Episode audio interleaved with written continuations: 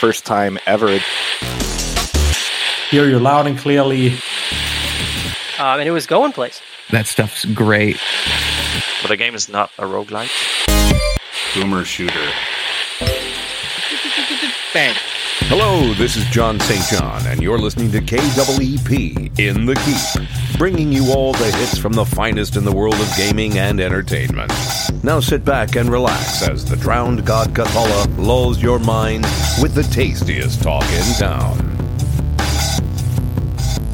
Welcome to another chapter of In the Keep podcast. I'm your very own prophet of the drowned god, the Motherlode. The Keep is a collective of gaming enthusiasts compelled by the drowned god Kathala to frag and gib one another into oblivion for all eternity.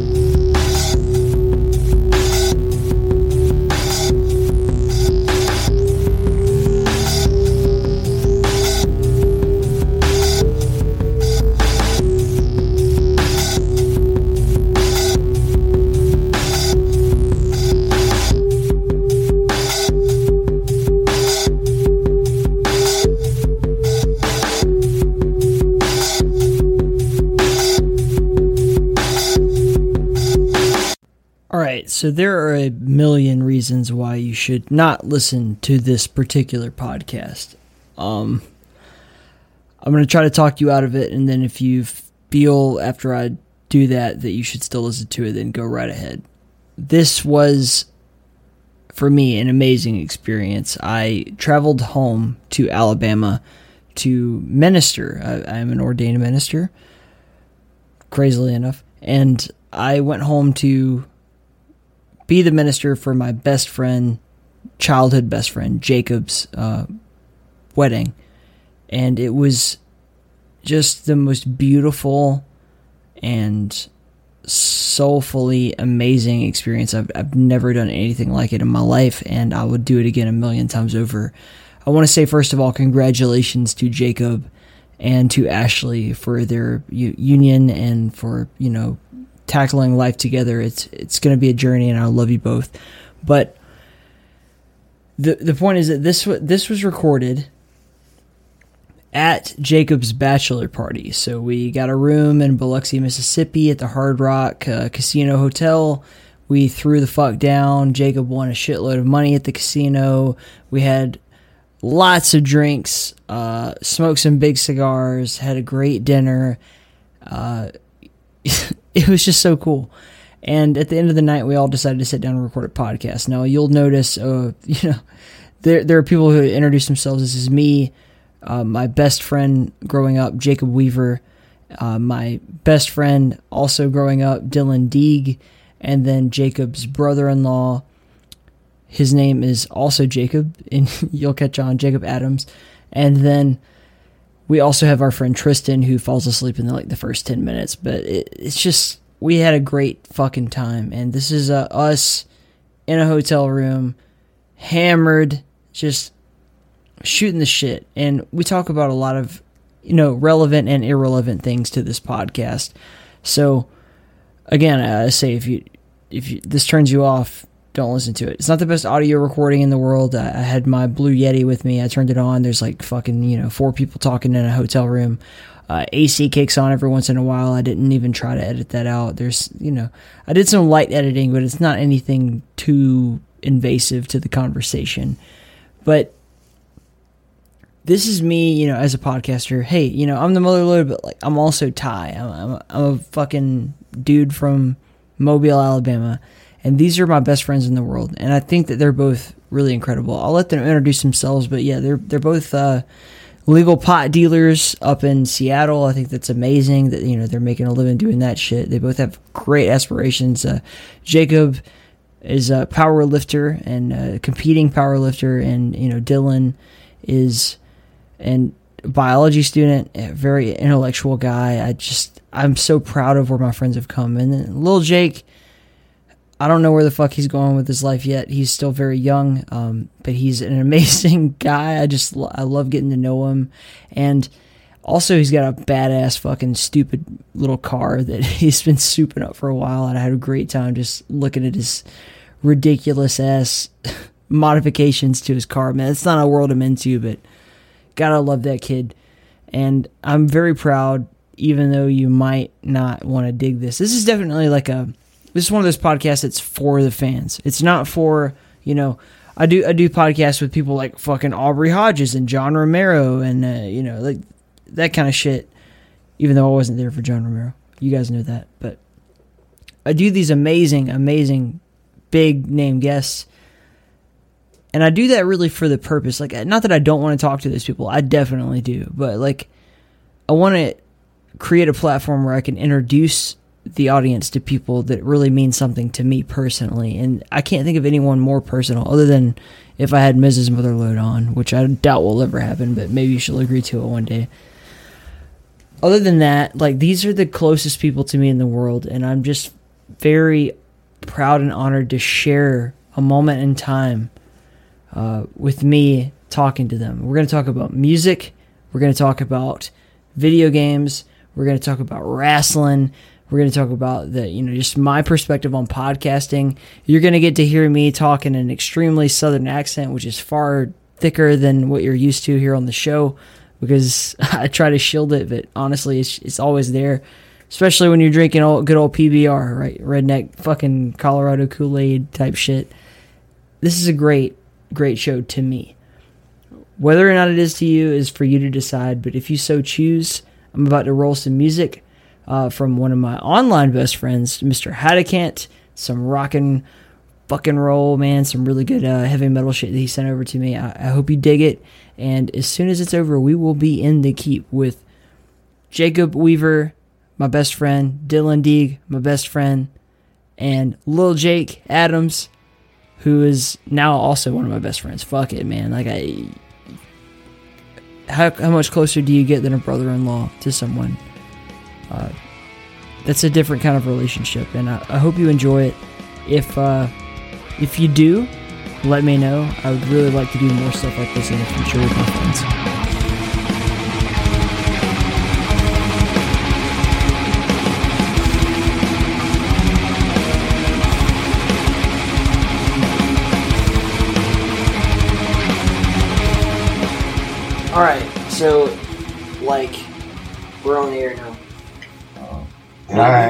You for your valves, Jake? welcome to the podcast, everybody. Yeah, go for it.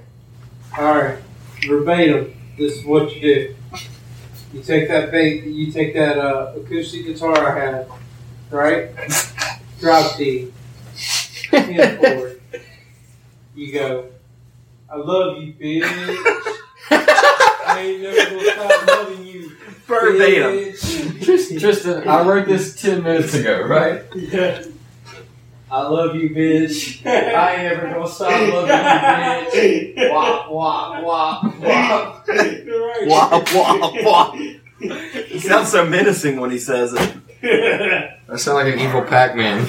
wop, wop. Wah, wah, wah.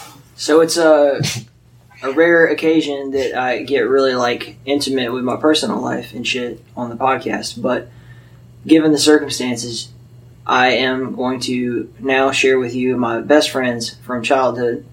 Uh, so this is a show with me and my friends Jacob and Dylan, and we're also joined by Jacob's brother-in-law to be, Jake. And it looks like Tristan's just walked into the room. He's going to make a lot of noise as he sits down on the bed. I'll try to edit that out as best I can. and uh, so the deal is right now that this is a bachelor party of which we have all been uh, gambling in Biloxi, Mississippi, all night long. And Jacob won $3,600. hundred dollars. Okay. And uh, all the rest of us fucking lost a shitload of money. Right? Oh, God, yeah. Okay. I lost a little bit of money. So uh, actually, like best way to do this is to have a round table where everybody says their like their name, so people know what your voice sounds like, and the microphone will pick it up. My name is Jacob. I am the reason for said bachelor party. They call me Abernathy Jones. That's Tristan. Uh, Jake, uh, soon to be brother in law. I'm uh, Dylan. I'm a, a friend of Jacob's. You're my best man, Dylan. Oh, thank you. And I will be uh, ministering the ceremony. Minister. Such a flattering title. I know. It sounds dope. Yeah, That's why like that versus maid of honor. Best man's like sounds like it's so You're talking about his title, not your title.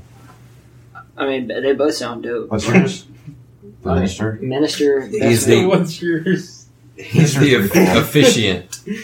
the, the thing is like I don't know, like ministering is like really fucking easy to do apparently in America. Like I talk to people in Europe and shit and it's you know, they have to go through a whole thing.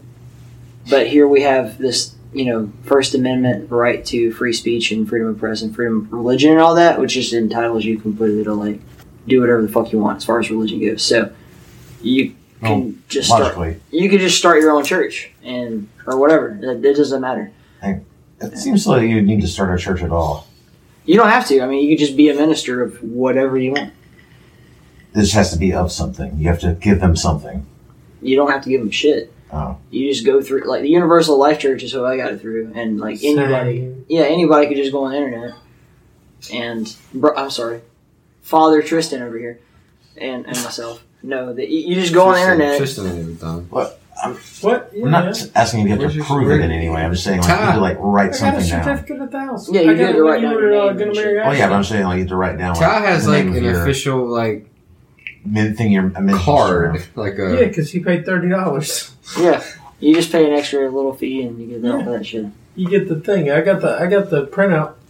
But anyway, we're also celebrating ten years of uh, friendship for. Uh, a decade in Yeah. the books. because we all became friends in like what 2010 area Yeah, that's yes, from It's twenty. It is true. 2020 now Not old Abernathy Jones.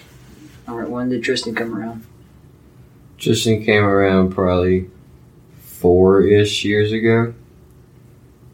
So between between three and five years ago. okay I I couldn't tell you exactly when. It was about about the time y'all moved out of town. Is about when me and Tristan started hanging out regularly. just to be uh, clear we've all had lots of drinks and smoked cigars and had a big time tonight. So if jacob sounds a little drunk that's because he is. Both my feet are Just a little. and uh, it's also worth noting that this is primarily a video game related podcast so we have to talk about video games at some point. But to give some background on what you just said like we're we've been friends for 10 years and you say like right around the time we moved out of town. So like uh, a lot of the audience already knows i grew up in mobile alabama with these two fuck faces and all you other fuck faces that are joining us here. So we're all from the same shithole. But I moved away to Arizona. Well, I mean, I moved away to California, and then to Arizona after that, or back to Mississippi. Yeah, Mississippi. I moved around a lot because of my job, but yeah, that was in tw- fuck 2015. Seventeen. I think I started to get you ready to started- live, and then 2016 is when I actually left. Yeah, you left. Okay, Mississippi. yeah. And y'all were shortly after me, but y'all went to Seattle. Yep. Yeah, like I went to Seattle. I don't know. It was I think it was a few days before you shipped off. Actually, like it was really weird how the timing lined up there. and y'all are uh, in uh, the marijuana business. Tristan, could you make less background noise? Possible. It'd been funny if you asked him if he could make more. Could you make more background Easily. noise? But then he, yeah, but like, yeah, I guess that'd be antagonizing him. So yeah, you shouldn't have done that. You're right. And See so, what, see what Doing uh, our bud tenders slash managers at a retail cannabis I am a store. bud tender and he's a manager I slash still, bud tender. I, I still bud tend more than I'm a, like the. I am not a manager on slash anything. Well, I said slash like to encompass both of us. And or oh, uh, whatever. I'm being I'm being pedantic. You just rolled your eyes. I deserve that. Shallow and pedantic. Yeah, that is the quote from that one thing. do you guys want to define the word pedantic? Fuck you, Ty. I was just curious. I don't know what it means. Well, I'll find out really quick. Oh, so Doug Duck Goofoo coming on right now. Goof. I, I appreciate the effort. Gofu? Gofu. Is that the word? Oh, okay. So, Hashtag not a sponsor. Jacob, what's the what's the YouTube situation? You you're All doing what Fortnite and workout shit or what? Like I'm not doing any YouTubing, anything. What's the deal? would not- You, he's you had a watching all of it. sponsor. I am technically a sponsored athlete, yeah, but all they require from me two posts a month on Instagram with certain hashtags. I, I guess the idea is people search on Instagram to look up their stuff. But I have seven followers on Instagram. So the the, the threshold to become a, a sponsored athlete is Incredibly low. lower lower or higher than a uh, an ordained minister in America. Uh, I suppose slightly higher. Because you have to have an Instagram account, I guess. You have to have an Instagram account and at minimal make two posts a It's- month. Like it's it's lower than like to become an employee at Walmart. Yeah, it's and I, and I guess also to be clear, like they don't send me money; they just send me free product. And they just hire fucking anyone in there. Like they send me like once a month, they send me a box with like protein and just various supplements and swag. So it's like bodybuilding stuff, or uh, more power. I mean, I suppose you could use their supplements to do anything you please. You know, in in the realm of gym, ing. I am doing more powerlifting than bodybuilding. I don't care to look like Arnold Schwarzenegger. I just want to be as strong as Arnold Schwarzenegger. as Arnold Schwarzenegger. okay. What's wrong? WBF. That's also, I mean, in, in the world of powerlifting, Arnold Schwarzenegger does not rank very high. No, he's definitely a He, bodybuilder. yeah, he was, he he trained for esthetics Mhm. whereas I'm training for strength and less about what my physical body looks like. Clearly. Fuck you. I'm just kidding. No, you've like transformed since the last time I saw you. It's quite impressive. How, how much weight did you lose?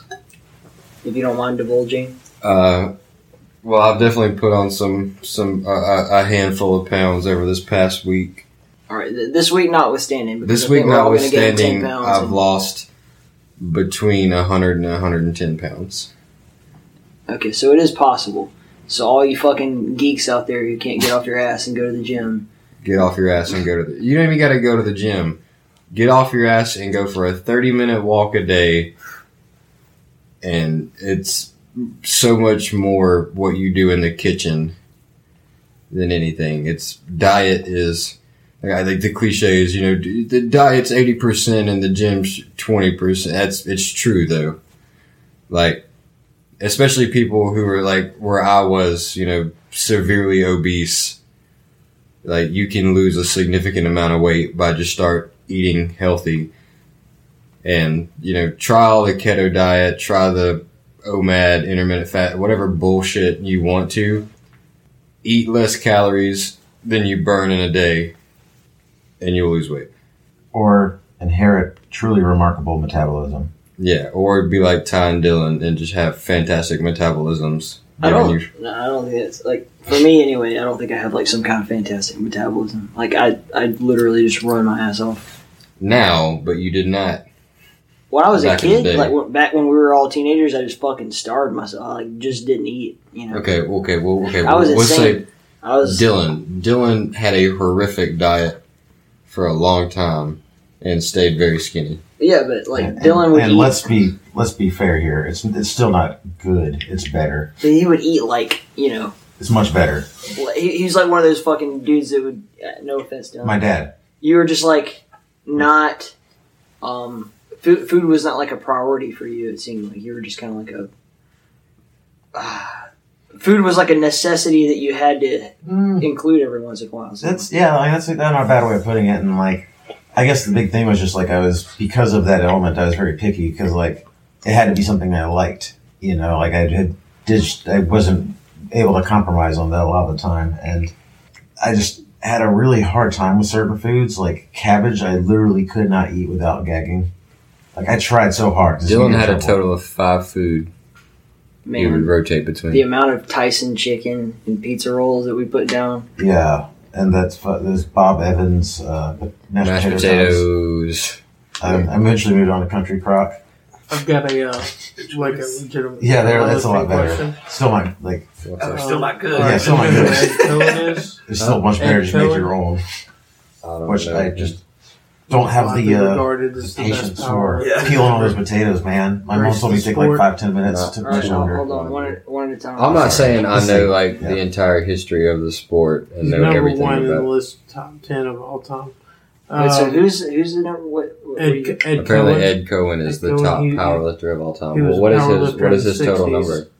He set 71 world world records in powerlifting, and is the lightest person to cross the 2,400 pound barrier. Okay, so what that means when they refer to 2,400 pound barrier is his one rep max of squat, bench, and deadlift. You combine those three numbers, and it allegedly breaks 2,400 pounds in total, which is incredibly impressive. Yeah, it's like a car. All right, so Mark Henry is considered like the third best power lifter. I think he got Yeah, his history. record got broke by another kid from Texas because he was like the Texas. Mark, Mark Mark Henry Henry? is truly a strong dude. No, Like, I, I, like, I but forgot about All that. I mean, so there's that one time you like pulled an eighteen. so wheeler, Mark Yeah. Henry and Ed Coan like fucking start years jerking off. Who comes first? I don't know. Mark's got some beef on him, bro. I mean, Mark's a big dude. I feel like Mark gets a lot of. Oh, Yeah. I wonder if someone like Mark, like, if it's like an effort to not like accidentally crush it, Yeah, like you know, not you can't have like that fucking vice grip. He's got a. I mean, well, it's it would be less that than I would think more like because I I've been like training, you know, powerlifting for like for, for two months now, yeah. and my hands are already just so ate up in calluses from just you know gripping a bar so Mhm. much. Yeah. So Like just like pe- people who've been doing this for years, keel like hauling your dick. like there's a, there's a dude that like I follow on social media that I get a lot of like information from because I think he's entertaining and smart. You know, he he's, at least seems like he knows his shit. We all listen to Joe Rogan. It's not Joe Rogan. I, I, I don't listen to Joe Rogan. Uh, like he showed a video of his hands and they it looks like fucking uh, what's that dude? Elephant face or hmm the elephant man. yeah. David Lynch. Like it just his hands are absolutely just like he's got calluses on like every digit of his fingers. Yeah, and like all over his palms, not just on the, you know, right under the finger on your hand, on your palm, yeah. just all over. Like they're they're absolutely disgusting, and like I, I think at a certain point, powerlifters like have to buy pocket pussies. When I was uh, when I was like really He did break the plastic. He did get like reinforced steel ones. when I was really into wrestling, like that, that was kind of. I was into. I, I guess you'd call it powerlifting, but it was like Olympic style, like five. I literally did the five by five program. Yeah, But I would like, you know, because like, uh, what's his name, Mehdi? He would say like, do, you know, Monday, Wednesday, Friday, and take the weekends off and shit. And I didn't even do that. I would just do every other day. yeah, Um, but that was when I lived in Citronelle, Alabama, and the only gym in town was closed on Sundays. So I had to work like work around that too. See, I go, I take Saturdays off, which Saturday is my Friday in my work week. Mhm. and that, like that's the only I, I I at the very least do cardio on every every every other day besides Saturday. Yeah. So like, what's cardio to you? Cardio is a run or a walk. Uh, here recently, I've been incorporating the row machines. I think those are a lot of fun. I try to do like some HIIT style cardio on them. I don't know. Like I don't take exercise as like a regimen thing for me. It's just like running is just like therapeutic. And it's, it's like more for my mental health and my physical health. if you Yeah, know r- running or just going on long walks. I I really do enjoy. Uh, occasionally, Dylan will join me on my walks. Yes. That's always fun, just to chit chat and bullshit while we just walk around. Very North Seattle. Yeah. Because we do also do this in the middle of the night because we don't get off work until midnight Seattle time. So it's often you know, like between one and two a.m. We're doing these walks, and it's it's a good time. So Yeah, for me, it's like I, if I don't run, like, I mean, minimum, like my minimum is like two miles. Yeah. Like sometimes it's three, sometimes it's five. If I just like really feel like pushing it that day. Usually, it's really weird. Like when I feel my shittiest about myself is when I do the most work. One hundred percent. Yeah, like, and it's not like a, I don't. It's not like a cognizant thing. It's like, all right, I uh, stayed up all last night drinking, and I ate a fucking double whopper or some shit like that, and I, don't even think about it the next day. I go out there and I'm like, ah, fuck, I can't even do like maybe a half a mile a day. Like I, I don't know, I don't have it in me, and then I'll get like to that point, and then I'll just usually for some reason it just a switch hits in my head, and I'm like, no, keep going Yeah. and I ended up like burning it off. So like, I don't think I have some kind of crazy metabolism like genetically. I mean, look at my family. Like, I mean, not everybody in your family's that big. I mean, I love you all, mama, papa, mama, papa, everybody. But I come from a juicy stock. Um, we thick, you know, and Yeah. I I just I really think it really comes down to like for me like I, you mentioned earlier like intermittent fasting. I don't really do that in a, like a in a super strict way, Yeah. but generally speaking, I just you know all right whenever it's my last beer or you know last time I ate or whatever it is that happens to be, I will uh, generally like give twelve to fourteen hours before I Yeah. have my next meal. I mean, the entire point of intermittent fasting is it limits the window of which you can consume calories, thus making it really easy to eat less calories. I mean, my understanding of the human body literally is just whatever Joe Rogan said last week. Yeah. And uh, I'm not saying like I take that biblically or anything, but that's where I get most of my information. Is a lot of people of our generation. I don't listen to a whole lot of Joe Rogan, but like what I have listened to, he at least seems like he knows what he's talking about in that regard. I mean, he is. What I admire about Joe Rogan is not like I, it's not like I think he's like some kind of fucking saint or anything. It's just that he's had the opportunity to, you know, have conversations with a lot of people. Yeah. And so his access to information is greater. So like you know, one week you'll have fucking Alex Jones on, and then like another week you'll have, uh, you know, uh, Dr. Rhonda Patrick was a, really big featured guest on the show a lot, and the diversity. If you like, for me, some people just like listen to. Oh yeah, I listened to the one with uh, what was that? What's that fucking some bodybuilder? It doesn't matter who it is. That kind of shit. Like they'll just listen to like whatever interests them. But I'm like a pretty legit. Like I listen to a, a lot of his shit, and so like over time, I've kind of gotten the middle ground, and so you don't. I don't know. You don't take everything for granted. Like Yeah. for granted. Like this is exactly It what it's like- supposed to be. That kind of thing. kind of off topic. It was really shocking to me, like how many bodybuilders, or just you know anybody in this world, like it was just shocking like how common steroid or other performance enhancing drugs, like the, how common the usage of those is I mean, are. if you want to look like some of these guys look, you just. I mean, it's like it's like the Lance Armstrong thing. Yeah, It's like uh, you want to compete, you kind of have to. Like, Like, every- I- everyone's doing it, kind of thing. I, I mean I obviously knew you know like most like people in like the WWE or you know what you know that kind of stuff like obviously you know, most of them you know use some sort of PED Mhm. uh, but like you like guys like Eddie Hall or Brian Shaw uh, you know just the top of the class like strong men Mhm.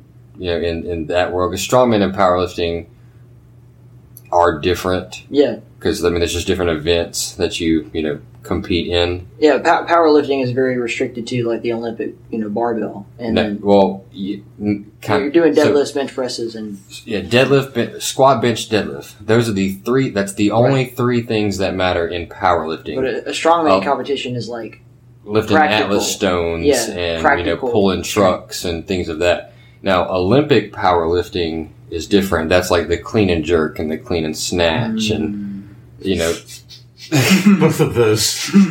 Uh, the clean and snatch. like while you know similar movements ba- basically like a deadlift is just pulling a bar off the ground in its simplest form Whereas you know, like a like a clean and snatch is you know pulling the bar off the ground and then flipping it up to your chest. Mhm. It's like it's additional movements. Yeah. Uh, so obviously you can't you know do as much weight. It's just it's a it's a different it's just different exercises. I mean, you know, essentially it's, it's different movements. Yeah. Uh, I, I at least as of right now don't do any of that. I w- I'm not going to say I wouldn't. It's just not what I'm training for right now. I'm training for like strictly squat, bench, and deadlift. Yeah, I mean, it's whatever your goals are. Like for for me, like my kind of philosophy on health, and uh, I'm not like some fucking health guru. I'm sitting here smoking cigars and drinking beer all night and doing shots of Maker's Mark and eating nachos. But Jameson. uh, well, we did Maker's Mark at dinner. We did do make We'll get around to that later. But Hmm. um, my philosophy on like health is more like uh, in terms of strength building or just you know whatever exercise you do. To me, it's like uh, what are the practical things that you do in day to day life, right? Yeah. So, uh, how There's often are you not in a- not a whole lot of practicality. In Right. So for like bench pressing, Yeah. right? Or, you know, a lot of fighters would say the same thing. It's like, why even focus on? un- Unless your goal is to have a big chest or you know, or win a competition that involves you lifting shit off your chest. Well, see- How often in life do you lay on your back and push something straight up off your chest? Well, see, that's the thing. Like, I, I'm not. Yeah. I, I obviously like in the act of increasing my squat, bench, and deadlift. I'm increasing, you know, my overall strength, just for you know anything. Like I am training for squat, bench, and deadlift to do competitions in squat, bench, and deadlift. Like Right, that, yeah. that's what I want to do as, that's your as goal. of right now. Yeah. Like, yeah. Like when this all started, my goal was weight loss. You know, I lost the hundred so many odd pounds. I did that, and I feel like in my previous attempts to lose weight, you know, when I've lost forty and sixty pounds, you know, whatever at different points in my life, like I would do that and be like, all right, cool, I did it, and then I would just go back to eating shitty and you know quit working out. It would you know it would go from every day to just a handful of days a week to just two days a week, and then I eventually just wouldn't be doing it anymore. And I think like the difference in those other times and this time is I've added another goal. So I'm you know still working towards something. Yeah. And while I you know still want to lose you know a little more weight, or at least a little more body fat, I'm I'm fine being you know at 195. Uh, Just having a, a new goal, and I think like my, I've signed up for my first competitions in February of 2021. I think just you know working towards a new goal and just I you know say I hit say I go to this competition in February and you know I compete I place whatever irrelevant uh, and it turns out it's not. I, I don't I don't I don't like the actual competition side of it. You know maybe I change maybe at that point I start training for some more you know like Olympic powerlifting stuff or start training for more strongman stuff. Because you know I I am not so old that I could not get into that sport.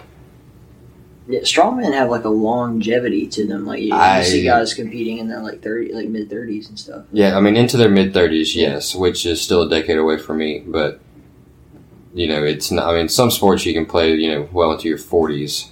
Yeah, I mean, it, like so like uh, let's say football, for instance, right? You, you Yeah. could be a quarterback into your Into your 40s, 40s, you know, yeah, but you're not going to be a fucking You're not going to be like a lineman, and Yeah. like that's that, that's my body type. Is Yeah. I mean, I'm, I'm not overall big enough at you know five foot eleven, one ninety five, but yeah.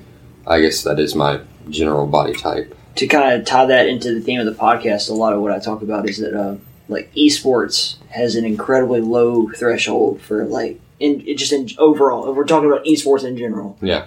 has a very low threshold for uh, age, right? So like most esports athletes, you know, or cyber athlete, whatever the fuck you want to call I, it, whatever. um, you know, twenties and Yeah, I mean, that just that's just like Yeah. I feel like just in your twenties is like the age where you you know grew up playing video games, and it's just more a part of your life than older people. I, I mean, that's part of it, but I also think it's got uh, just from what I've understood from talking to different people, has a lot to do with dexterity and reaction time, and that's at your you know for men anyway. That's at Yeah, I guess your twenties would be you know, yeah, that makes sense. You know, 16, 17 to twenty seven in that Yeah. area, and but So like in uh in Quake and the faster paced games, you would think that reaction time would be so much more important, but it's actually, uh, from what I understand, you know, I like to talk to people like Devastation, uh, talk to people like uh, Machiavelli. Like these guys will tell you that. Uh, I think Cygib was another one that told me the same thing. That the you know in, in games like Call of Duty, you know, with like low sensitivity aiming, that kind of thing, the reaction time is a much bigger deal. But in games like Quake, it's like a chess match. Because like that's another part of this that I kind of want to like share with my audience about. We like the three of us played Quake three together. You know, when we were in high school, and Jacob, you kind of came around later on. Mhm. Um, but playing Quake three together was like a huge fucking deal to me. Like that was like that shaped what I now do. Shut him up. Fucking get him out of here. Tristan's snoring. You, you're snoring, Bo. We need you to walk to the other room if you're gonna crash. Um, that was a huge fucking deal as far as like getting me to where I am now.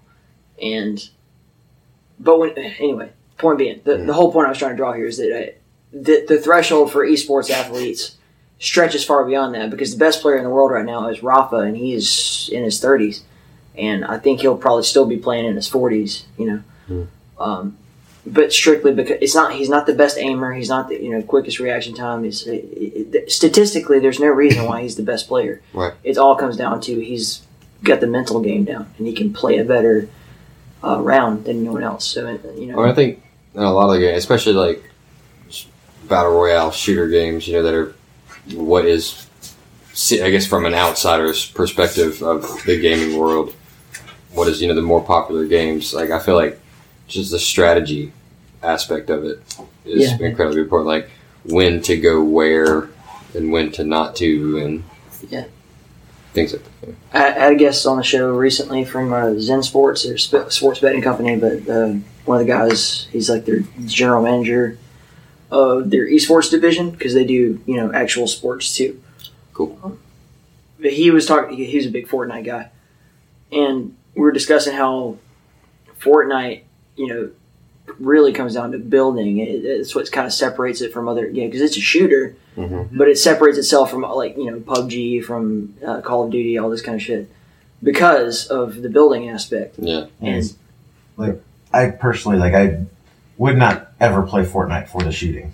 yeah, You know, like there's Yeah, it's- it's not a shooting. the- it's what's around it. Yeah, like the shooting itself is just not great. And that's kind of, I guess, I am bad at the building, so like, and the shooting aspect is more appealing to me, I guess. So that's a big part of why I just don't click with that game as well as uh, something like PUBG. And to me, like the reason like I started playing Fortnite when it at least first became popular, I don't much Mhm. play it anymore. Is it's it's more of a they, they try to make it more of a video game and less like realistic in terms of you know just the combat. Like obviously the fact that you can just randomly just build a wall in front of you and you know point no Just seconds. I mean, there's going to be a what, what do you I, call I, I like my video games to be video games and not like a Yeah. simulation of reality. Oh, yeah, I would agree with that, but I feel like there's a huge gulf in between those two things.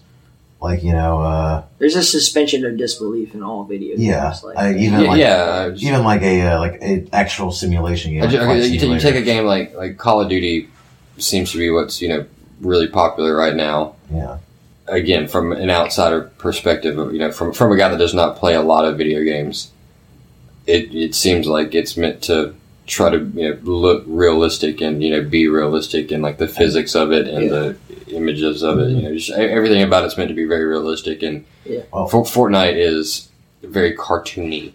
yeah, I talk. Oh. That's kind of uh, Dylan. You have something to say? Oh, I'm sorry. Like, I was just gonna jump in there. So, like with the Call of Duty thing, I see what you're saying, but like I think Call of Duty like plays very cartoony is the difference. Like it's the graphical style is much more realistic, but like ultimately, like if you want a realistic shooter, I probably can't think of like the best example of one, but like just for an example of what something I've played, like Rainbow Six would be an example of something that definitely makes much more of an, a length to ground itself a bit.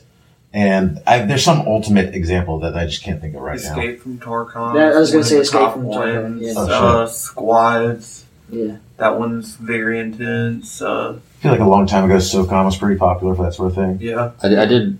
I did watch a handful of people play that Escape from Tarkov game. I've never even heard of And that. it's one of the most realistic. Yeah, In terms of uh, no That sound. interests me. gun handling, it's probably the most realistic game Yeah. on the market. Like, um, also Like- one of the hardest games to play. de- de- definitely, it's got a lot to manage. I find that very interesting. Like I, that sort of thing does definitely draw me into some things. Like I like, I'm a fan of the challenge, and uh, you know, I like the restrictions of having Like- to work around the restrictions of like realistic things like that. Like I like strategy games like this this new Among Us game. I I want all of us to play that really badly. Oh, dude, that'd be dope. I mean, we're all. Have you guys played Unfortunate Spaceman? No, I'm- It's very similar to Among Us, but it's a first-person like horror game yeah. sh- shooter, and so I mean, for me, that makes me more interested. Also, it's like New Blood Interactive made it, and they made Dusk, and I love Dusk. So, um, but it's very similar kind of premise, and you're you're all trying it, who done it kind of game. Like Yeah. so, in in Unfortunate Spaceman, like one of you is the um, a space monster alien thing, Mhm. but you disguise yourself. And no one knows who it is. It's very similar to Among Us. I've just been trying to get someone to play uh, Gmod Murder with forever, I'm just, I'm never gonna fucking be in a Gmod, man. and I can't get into G. I can't get into Gmod, but I feel like people who aren't into Gmod can still have a lot of fun with Gmod Murder. It's like it's it's just a game within a game, you know. I have a lot of fun with Gmod, but if you do it by yourself, it is not a fun game, in my opinion. I just think that there, everything that you can do with Gmod, and this is like kind of counterintuitive to me because I also will—I'll turn around and have the opposite argument for like Doom mods and shit like that. Mhm. Everything that you can do in Gmod has an, an existing better alternative Yeah. in the market. So like you know we could play Gmod Murder.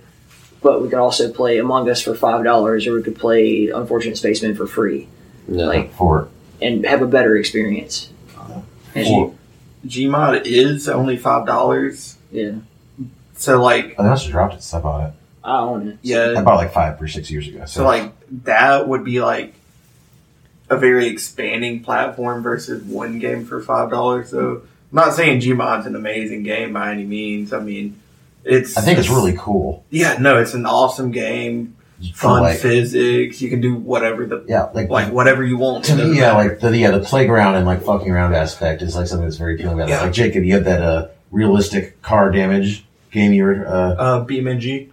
Yeah, BeamNG. Yeah, I like I like that one, which I guess goes against yeah my point like of for why I like Fortnite. Like, yeah, but yeah, like I, I like that a lot. Uh, there's, there's more of it in games. Uh, but this is a completely we could not be further away from genre here. But like as an actually a big issue I had with the Little Big Planet games, which I really liked. Like I thought, like as games was really good, and I thought the creation suite was just you know it's the most detailed, insanely like you know like just great shit. But it's like of all the incredible variety of genres of game you can make in that, like none of them are like very good. And I think that's the issue Dreams is having right now, which like I don't know if you know, I'm familiar with that. Uh, yes, same team made that came out earlier this year. It's basically just like the core idea of that I- create deal. You've probably seen like a donkey video on it or something. I I, don't feel know. like I've watched you play it. I don't know. I have not played it. but like Okay, maybe something else. I'm thinking of. PlayStation for years now has like struggled to create characters that people really resonate with. I so like, if you think back, yeah, hear me out. okay, go ahead. Think back to like the time of you know Crash Bandicoot and Spyro, and then go a little bit further back. You got Mario, you got Jak and Kirby, Dexter. Jak, Jak and and Dexter. Dexter. You know, That you, was my you have these like Yo. characters that you just you see their silhouette and you know who they are. Yeah, Sackboy is not in that Hall of Fame. Sackboy is not in that Hall of Fame for sure. I Yeah. know who that is. The, the Sack, that's big little Or big. is that little big? Okay. Yeah. yes, the little, little brown little guy? brown guy. Yeah. Yeah. He's a sack. He's a boy. Yeah. yeah. Um, Very cute, but yeah, it definitely did not catch on in that way.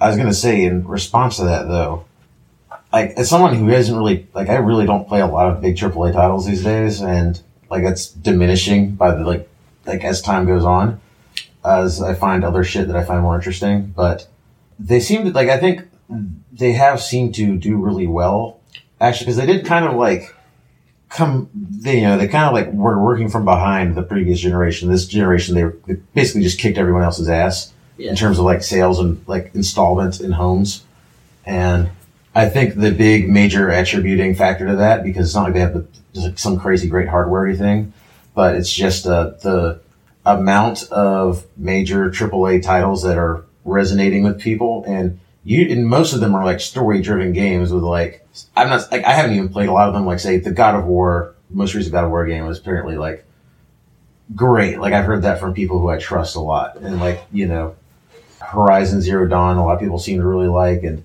like these characters don't mean much to me because I haven't actually played the games. And I'd say that's probably true for everyone in this room. But they seem to be resonating with somebody. Like Kratos I think is at least fairly iconic but like he's also like 15 or so years old For the Realms Deep conference that I was part of, I, I got to interview uh, Chuck Jones. Not, well, I was going to say not Warner Brothers Chuck Jones, but he, he did in fact work at Warner Brothers at one point in his career. But, um, uh, so he, he was he created like Duke Nukem characters. He created he literally created G Man and Gordon Freeman for Half Life. oh wow you know, and that's big it's impressive and you know, and then he went on at Warner Brothers. He made a bunch of uh, stuff for the uh, the Middle Earth games, like um like Shadow of Mordor and all that not Shadow of Mordor, but I think One before of the other that, ones. like yeah, Guardians of Middle Earth kind of stuff. oh. But- oh wait wait wait before that But he he had a lot of you know as a character designer, as an artist, you know, for video games, for and and having a, a resume of like this is what iconic characters look like in games. Like how much more iconic do you get than Gordon Freeman and Duke Nukem in my mind? You know, like those characters like Solid Snake, Doom Guy, Mario. Like these are Yeah. these are characters that are just really resonate through the Th- through time yeah. So like to me, when I think about that, because I don't even think the game has a lot to do with it. You can make an excellent game, but it, if it doesn't have an emotional connection with the audience, then it won't last. Is And I think, yeah, I think an issue with that uh, lately, like this come, comes back around to what Jake was talking about earlier, is you know that realism versus non-realism. Because I think a big part of that, say, like Sony's a cash cow and like you know big money or just critical acclaim game for the past ten or so years has been Naughty Dog stuff, and those games, well, well obviously heightened in a lot of ways, are grounded in some sort of reality, and their characters, while like extremely well written and voice acted, are just dudes. You know, Yeah. like from the outside, you know, if you play through the game and like you follow the story, you get invested, then that's one thing. But yeah, like if you just jump in this game or you're more of a casual approach to it kind of person, like you don't know who Nathan Drake is. Like he's just Yeah. that dude. I, I think verbatim something. I'm not, I'm not sure who I said this to you, but I was like, show me a picture of Crash Bandicoot, show me a picture of you know Mario, show me a picture of Mega Man, show me a picture of any of these characters. Mhm. Show me a picture of Nathan Drake. I guarantee you, people are gonna be like, I don't know, it's just some guy. Who's that uh little character? Just a head with like a suction cup thing for a mouth. Oh, that's like Uh, Hubert. Hubert. Yeah, Hubert, yeah. Q*bert was a really fun game. I mean, at the time, that, Bomberman. yeah. Bomberman was. Yeah. Bomberman. But that was a trend in the '90s. Is that you had this art style that was actually limited by what they could do Yeah, with the yeah, computer. graphically, yeah. but that forced them to be very stylistic and and such that it became a trend to like okay we need to create like a character so and, uh, like Jazz Jackrabbit was like the PC equivalent to Sonic the Hedgehog or to Mario like you know, Yeah. the, the, the PC platformer at the time and there were lots of attempts at that obviously you know Glover remember Glover from the N64 like Yeah. that sad attempt but like the, the same style remains like we just need to make a really simple looking icon that Yeah. can whatever sell merchandise. Brand recognition. Yeah. I was uh, looking here because I'm kind of curious about this now. Just you know, this discussion about you know iconic characters and uh, you know like looking through recent years because like I'd actually say like even like less so than a PlayStation thing. That seems to be like a kind of a triple A major gaming industry as a whole thing. Like other than Nintendo, obviously, but they're still like kind of coasting on characters that are twenty or thirty years old for the most part. Uh, and yeah, there's not a lot of great example. Like I will give this to Fortnite or Minecraft even. Like well, maybe they don't have the characters, like they have extremely distinct art styles. So like if you see something from the game, you can kind of instantly identify it. I think Minecraft is in the in the group. Oh yeah, Oh, like oh yeah, that's transcended Yeah. video games altogether. Yeah, like Minecraft is like part of That's just like- zeitgeist. that's like that's like Legos in our when our day. yeah, like I've literally never played Minecraft, but there's not you know I've played a small bit. I the appeal was lost on me personally, but I've clearly I'm in the minority. an ample amount of Minecraft. There we go. yeah. And Let's I mean, hear it from a Zoomer. it, yeah, it's uh, especially with friends, it's one of my f- absolute favorite games to play, and that that comes from someone who hops on COD for six hours at a time and only plays search and destroy. Because I love the strategy, like strategy aspect, reading how people play, everything like that, and then I can hop off a game of search, go hop on Minecraft, and have 20 times as much fun as I was on COD. And it's just, you can do whatever you want, as much as you want, as many times as you want. Like, you can have a, you can have your own village, you can have your own kingdom, stuff like that. And it, it lets your imagination just run wild, do whatever it wants. Yeah. It, I mean, I've played the game for eight years now. I mean, I can't think of another game that I've Mm. played for eight years straight that's What game? Minecraft. Yeah. Oh, yeah. Yeah, I mean, I think imagination is a big operative word there. Maybe, Oh, yeah. uh, maybe that's why like it resonates more so with younger audiences. It seems, Mm-hmm. and then obviously once you've started, like you know, it's like then you're you're with it for life. Yeah. Like me, like if I was if I had never seen professional wrestling and I just saw it now, I'd probably just like what the fuck. Well- but well, like, like- but I started when I was a kid and they got me. So Mi- Minecraft. it- So like a big theme of the the show is like you know I talk about how Doom and Quake are you know these open source moddable mm-hmm. games right like so these are the first games that were really open for the community to like all right anybody can just take this code and make a map and, Yeah. you know, that, that kind of, and that with less guidance and less uh, control created a huge you know, uh, you know everything we've talked about so far like Call of Duty uh, everything on the Gold Source engine, Half Life, all that shit, you know, all the Valve stuff.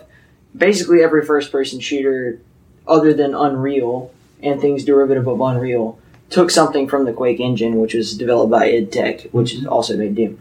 And you know, not to just keep harping on that, but the the fact that it handed the creativity over to the player made it, you know, we're, um, we're still talking about it 25 years later. And I think that Minecraft is an interesting uh, derivative of that because it's, it's not like this totally open source, like do whatever the fuck you want with the code kind of thing, but it does, it, it literally, with the part of the game, facilitates you as a player to do whatever you want with it. You know, it's, like, Yeah. it's like a sandbox. You know? yeah, creativity is the entire point of the game. Yeah, and I, I think that's why it will last. It's crazy because there's also like an ending to the game that you can reach, but I had no idea. yeah, there's like No, no fucking. yeah, there's a huge ending to the game. You've got to You gotta beat the dragon.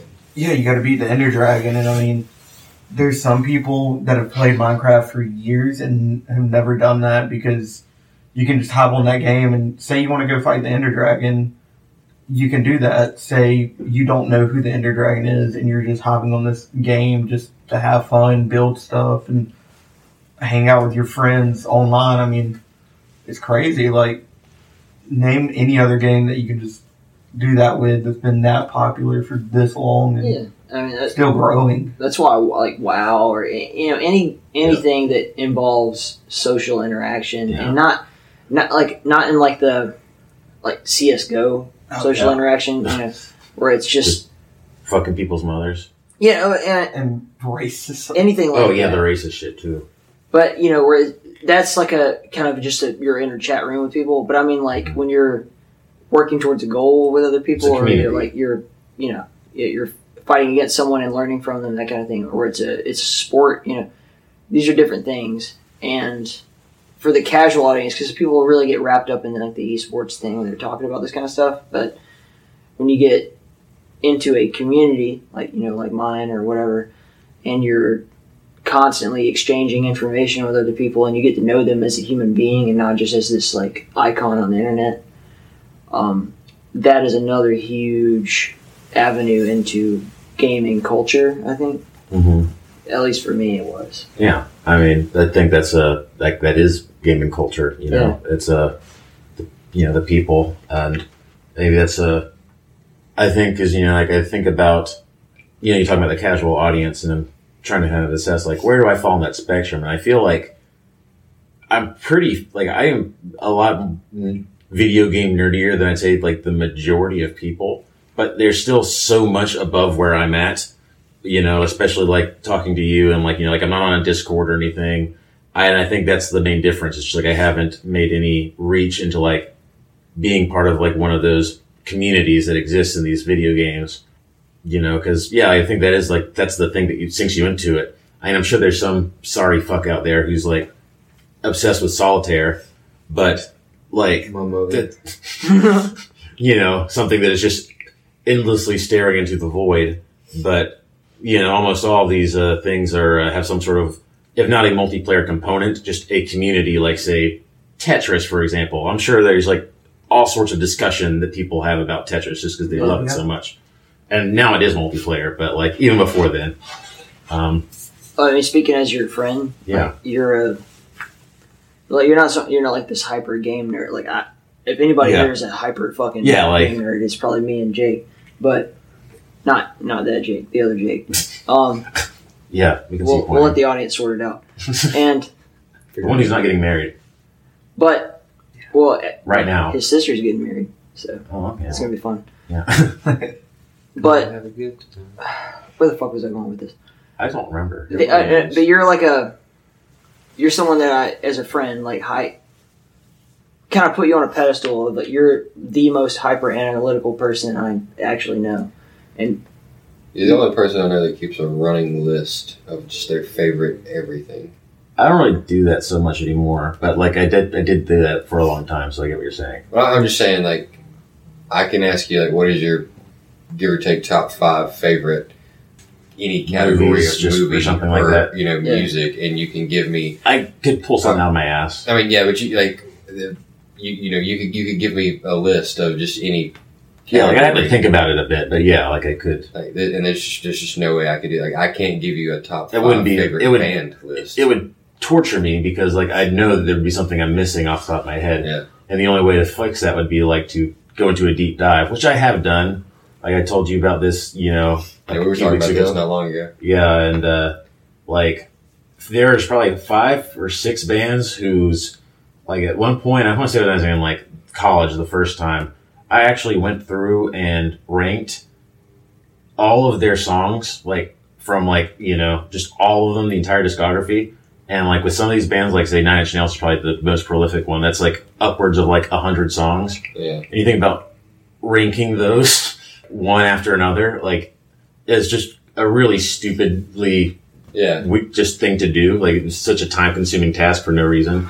And you take like like one of my like Nirvana, who does not have a very extensive you know catalog. Three records. Yeah, you know, like there's no way I could. There's there's no way I would ever sit down to attempt that, much less like be successful at it. And like yeah, like off of the top of my head right now, I could probably sort through in utero and get like a top to bottom thing going. Now I couldn't I for the other you- records because I don't know them as well. Yeah, I mean, I could tell you like my favorite song from you know each Yeah. record, but yeah, I couldn't give you like the full you know like list. Like this one is one and this one is eleven. You know, yeah, like I wouldn't again. Like this wouldn't be something I should have on cue, but like I could figure that out relatively quickly because like it's eleven songs.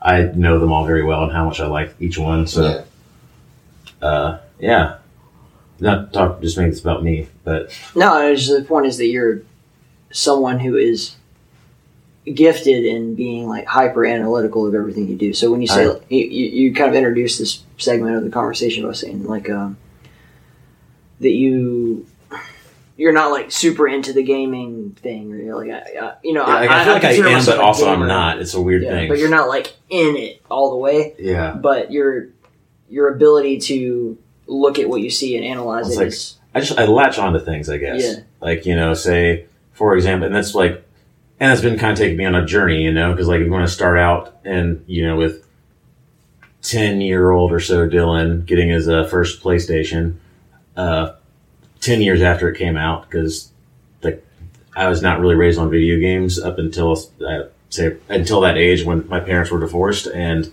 they really needed to impress me and like give me something to do when my single mother was at work and that was you know you know so like we're talking cabela's and Mm-hmm. um yeah you know uh, yes in, in in the south cabela's is extremely popular for Cabela's the uh, Big Game Hunter is one of the best Yeah. fucking games on, ever, on the Wii.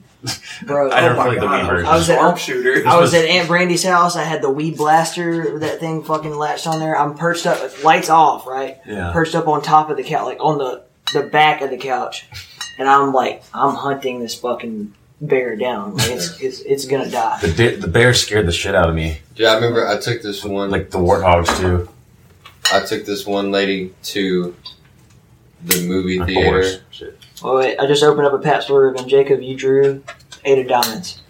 Dude, I still have the last Pabst Blue Ribbon you handed me. Well, you better drink it. What? Dylan, you want one?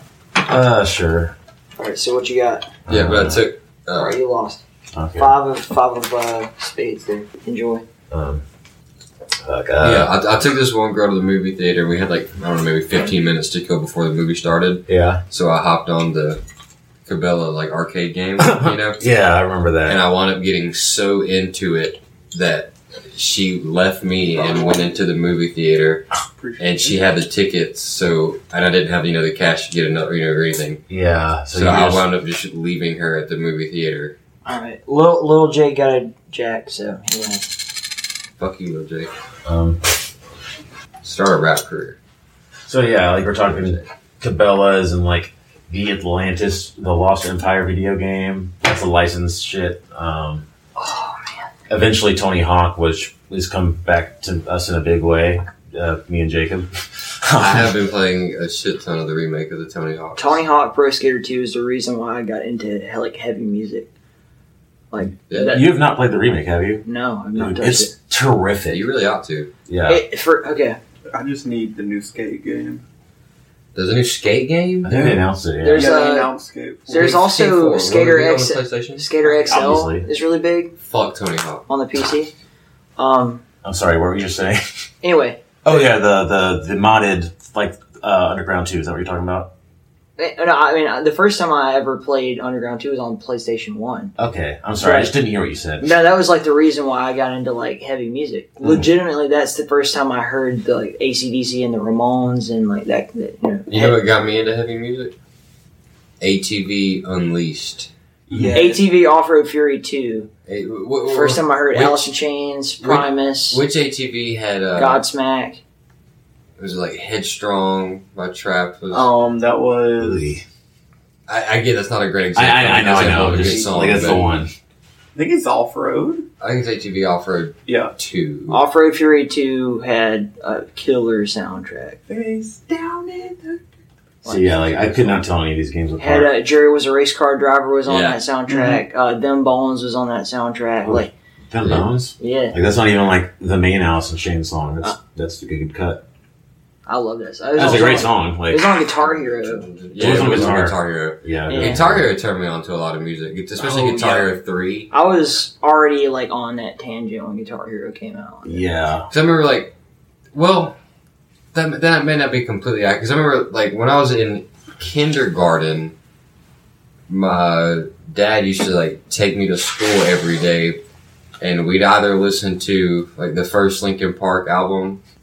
No, uh, Your dad has the Yeah. most eclectic taste You're right, in music of any but we would any Southern man has any right to be, and especially as proper a Southern man as he is. we would go back and forth between like that first Linkin Park album, and then one day we'd listen to whatever Chili Pepper album. Yeah. you know that he just had in his truck, and then we, would you know, one day we'd be listening to like some, uh, what was it James James Johnson?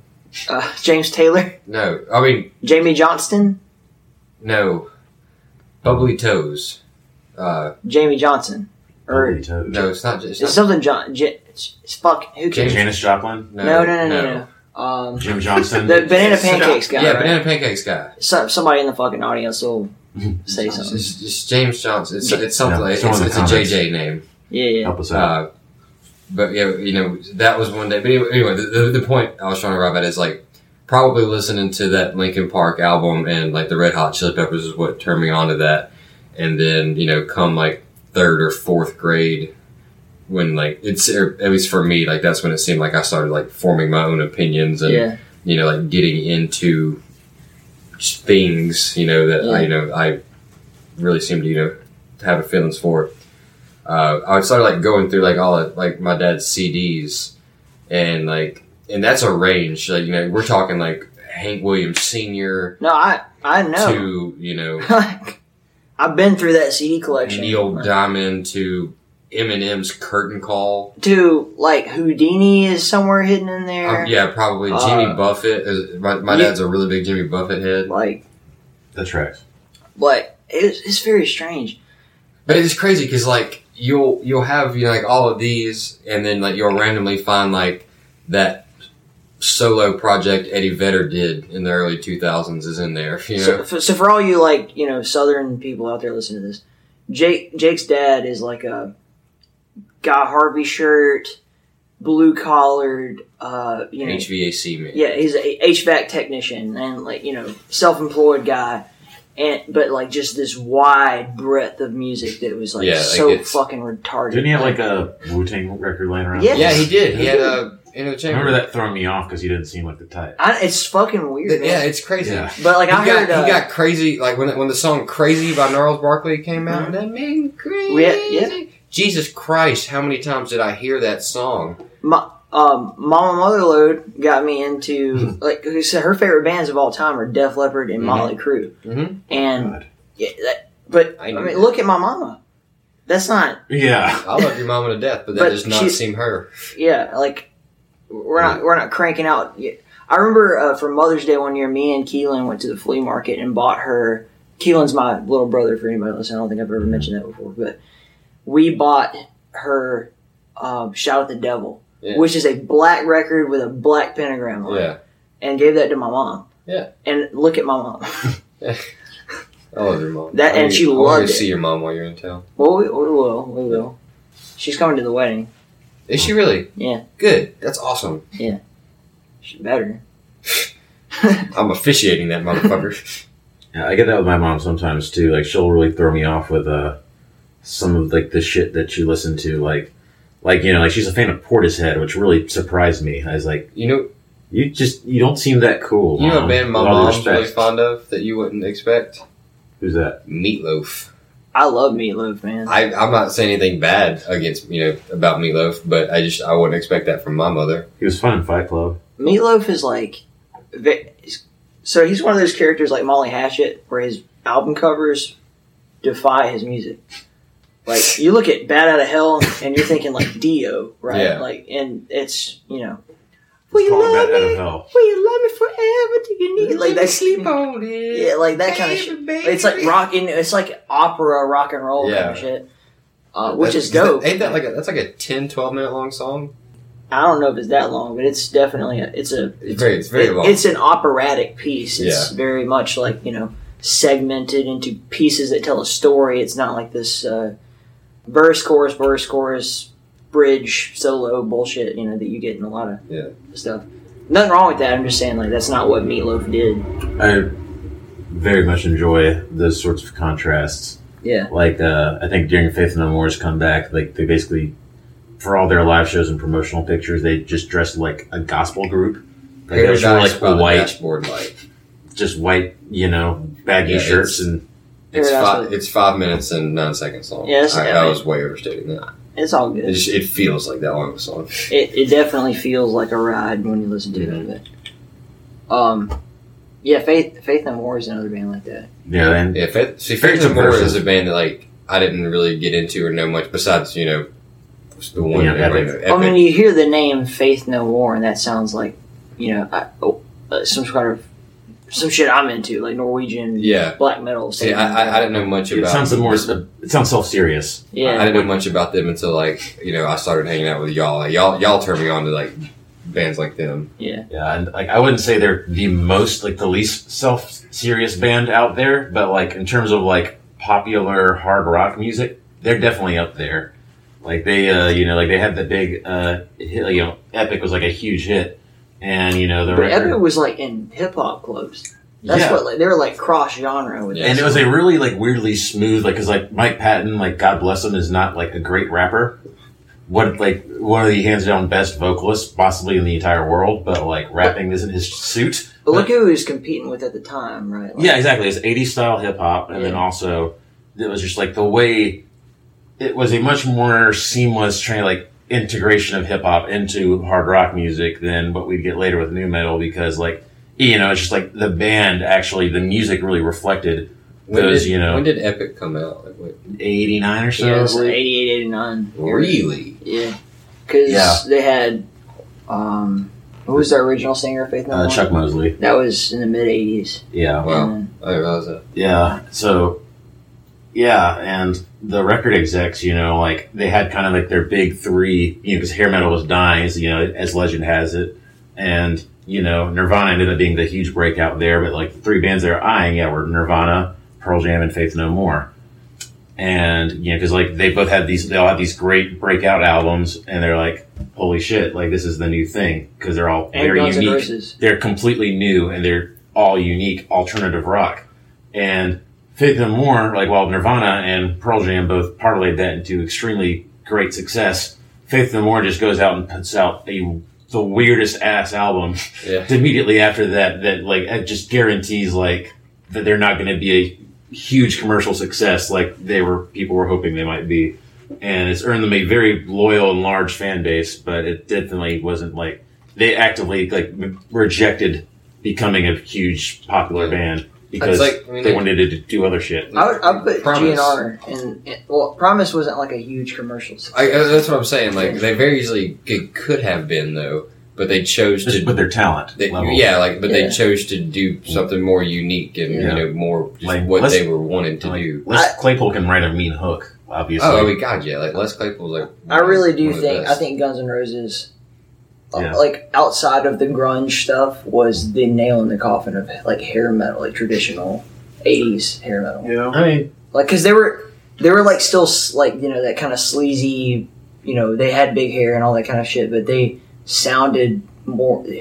I don't know the word to put it in. it was it had teeth I'm not. Yeah, I like I don't know. They just had some kind it of had different grit vibe. to it you know I'm- like I'm hair not a, like I'm not singing the praises of GNR. Like I'm not a GNR fucking guy. I'm just saying like I think they either. I can respect like their role and like their level of talent. because they came from you know like L.A. Guns and uh, Yeah. what was Axl Rose's band or whatever the fuck, and they just transitioned into the '90s. You know with seamlessly. yeah. And I mean, like one relevant album. Everything else they put out was fucking garbage, as far as I'm concerned. like one, Appetite for Destruction Yeah, is a all top to bottom fucking great album. And people can argue for the Spaghetti Incident all they want, and that's fine. I don't, I don't really care, You're not repping Use Your Illusion. Uh, whatever. Like, it, I, I don't know. I, don't- I couldn't even tell you what songs. I'm sure there's GNR. GNR fans out there. I'm sure like, Welcome to the Jungle is on Appetite for Destruction. Everything else is a mystery. Yeah, Sweet Child of Mine. All, you know, Paradise City. Is All those big songs are all on Appetite for Destruction. pretty much. Yeah. Oh wow. I mean, they did other stuff like Sweet, Civil, Civil Sweet Child of Mine I can do without. It's like Boston. Like every popular Boston song Yeah. came off Boston's first album. And, And, well, they're all in the same fucking key and they're the same song with different lyrics, basically. That's more or less true for Pearl Jam too. yeah. I'm just They- saying, they've had other Boston popular and I love songs. Pearl Jam. So. I, I'm not. I'm not saying anything You bad know, about the You- bands. You're talking, you're I'm talking talking about about- ACDC. ACDC is the same. Like, Yeah, Y'all we're, we're having a we're song? having a discussion about a transition in musical history, not about like Yeah. our opinion on their music. Yeah, I'm not. Yeah. I'm, I'm, I'm, Yeah.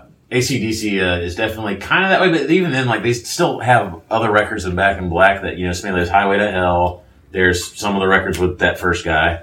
Uh, Bon Scott. Bon yeah, Scott. like, Yeah. yeah, like, like they've had, they were, those were some pretty seriously huge hits too. ACDC like They're putting out a new album soon. had Yeah, a, this year. a I, transitionary period, you know, when Bon Scott died, like because they Yeah. were pretty straight rock and roll, uh, and all great, you know, with you know. It's it's it's like the Beatles, like you know. I, I'm not a big fan of the Beatles, and people are like, "Wow, how could you not like the Beatles?" I'm like, because they sound like everything that comes after them. It's not like I hate the Beatles. It's like they sound like every other band because every other band tried to sound like the Beatles. So something I will say about the Beatles, uh, without actually knowing for sure, I have gotten some like accounts like that I haven't like you know that if you go deep into their discography, it gets a lot more weird and experimental than one might think. Uh, I personally haven't really dived into that much. I listened to the first Lennon solo record, and I thought it was shockingly good. Which I don't know, like that shouldn't be say shockingly because he's obviously like a legend, but you know, snobby teenage me, you know, kind of just said, "Oh, I don't like the Beatles," and then going through time, like I didn't really think much of like any of them individually. And that was this record. would have turned 80 like two weeks ago, or not, Wow. not that long ago. Yeah, dude was kind of a fucking maniac. Yeah. But like, he uh, like yeah, like that uh, Plastic Ono record uh was 69, 68, and it sounds really like for how raw it is, it's very ahead of its time. Like it's a very raw, gritty album that's like this dude like really expressing himself in a way that I don't really associate from a lot of music from that era Yeah. you know, like working class hero, just like, you know, basically calling his own audience fucking peasants for, you know, taking part in the system of all of it, who are that they're claiming they're, you know, enlightened and shit. And I was like, wow, that's like pretty intense for 1969. And so like that kind of caught my attention and I was like started rethinking some of my opinions about the Beatles without actually caring enough to really go and explore it. But I just want to, you know, I want to throw that out there for them. You know, it's not always like the Rolling Stones, who are, I think, a pretty just straight through, like you know what you're getting with those guys. You know, the Beatles had like a transformative Yeah, uh, quality. Basically, I mean, as legend has it, Yeah. they met Bob Dylan, and then they start smoking pot, and then you know, and it evolved from like this kind of you know what we now know as traditional like '60s oldies rock. You know, uh, you know, yeah. let me hold your hand. And they get Dewey Cox hooked. uh, Yeah. you know, according to the legend of the great Dewey Cox. But I watched that movie like two months ago. the the Beatles, you know, had that psychedelic trans Yeah. period where they got you know like the, the stark difference between "Let Me Hold Your Hand" and uh, "Strawberry Fields Forever" is like whoa, what the fuck. Yeah, But regardless, like they defined all music for three Yes. to five decades after Yeah, they. you, you, Yeah. if your your opinion of you know what they did aside, that you you can't say that they aren't the Oh. most influential band. they're, Uh, no. they're up there. I'll Yeah. never argue. Yeah. You know, they're they're I'd say. Impact, yeah. Yeah, I, I just they're massive. I'm not even gonna argue that like their talent or anything. I'm just, the only thing I have against the Beatles is that I just don't like to listen to them as much. That's it. Yeah, I, I I, I don't my either. I'm. I'm, I'm not disagreeing. I don't like. Yeah, I don't hate any of it. Uh, but yeah, I don't like. I'm, if, if you know if I'm riding a car and you know it's on the radio, I'm Yeah. not necessarily going to change it, but I'm not going to crank it. Depends on the song. I might, but not even because of them. Just because like, I, I just don't like listening to the radio. So Yeah. like, like I like. I, I guess I listen to. yeah, not many people say like I, I still listen to the radio nine times out of ten. I, I like the idea of the radio. I just don't like the radio. Like, and to be fair, the internet has changed that a lot. And living in Seattle has also changed that. KEXP is the Yeah. shit. Uh, Like, one, one, they're almost one, a little too eclectic for their own good sometimes. But that's a good thing. 107.7 The End, like is a radio channel in Seattle. You mentioned them before, yeah. Very fond of. Yeah, like, uh, you know, I really appreciate the commitment to exploring. Is like that's what I really like about. Like, I think that's what radio should be for: is elevating shit that you might not have heard otherwise. That's not Mhm. yeah, like It's not absolutely, but Radio like is Well, see, like, Complete opposites, I mean- six same songs every day. Well, see that like 107.7. At least again, this is just It's one example. Like Yeah. they, they play a lot of stuff. Like I mean, it's where I get all my new music from. Like when I come home and I like show you a song, you Yeah. know, and I'm like, hey, I, you know, I heard this day. I, you know, I Yeah, really dig it. It really gets me hyped. Like heard it on that. it's because I heard it on you know that Yeah. that radio channel or a radio channel. you are the last and final generation of people who will be able to say that You're probably right. I mean, because I don't want to say people in general, a lot of people, but in, like, in America, I think I mean, I think like even with especially with the internet now, like I don't want to underestimate. You know, there are plenty of nerdy, less you know, plugged in to Okay, you know all we- that kids. we- we have an like example, we like- were. You are you are just a couple years younger than us. Yeah. Like not like, how often do you actually listen to the radio?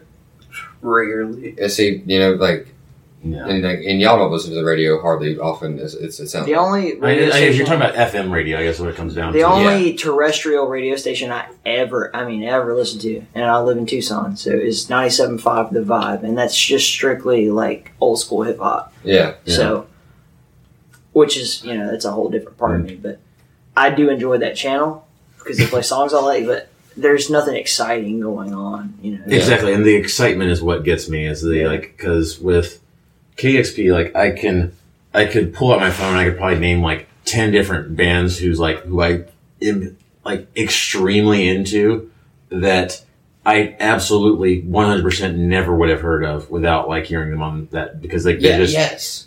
like uh Lie here I just saw they fantastic punk band from Vancouver. Uh, if I went on their Spotify, you know, I'd probably see something like 10,000 plays per month tops. Like, I don't want to shit talk them. Like, I just, they're not, you know, you know the, the they're very underground. Like new artist that I heard on the radio. What like you know I was like okay that's going in my catalog. Yeah. Was Hurricane Season by Trombone Shorty on 92 The Zoo in Mobile. See, 92 the zoo in Mobile, I love and that, channel. was in 2014, Yeah. Literally, like, on- 15. on my drive down here from Seattle, like as soon as I got into the southern third of Mississippi, I was trying to like you know pick up ninety two the zoo. Like I like if it, there's anybody that knows ninety two point one the zoo in Mobile, like Yeah. I, good on you for knowing what that is. Like Okay. that's I good. first heard uh, Billy Strings on KEXP. I I think I heard uh, Trembling Temple through Dylan. Yeah, that's that's after I'd heard it on KEXP. Like, I said, Like- immediately found that and like sent it to Billy you. Strings is huge, like in the bluegrass. Oh, yeah. you Yeah, know, Billy folk Strings music is great. scene.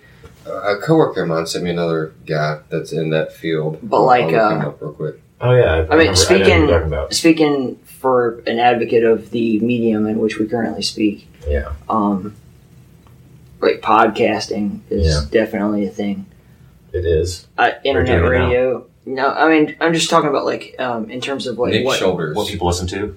what will take over for terrestrial radio because It seems to be Pandora. this is like I uh, hate to say it. Did you guys ever see the film? I think Pandora. fu- Speaking as podcaster for Yeah. podcasting, I don't know anything about music Yeah. in terms, but Pandora fucking blows.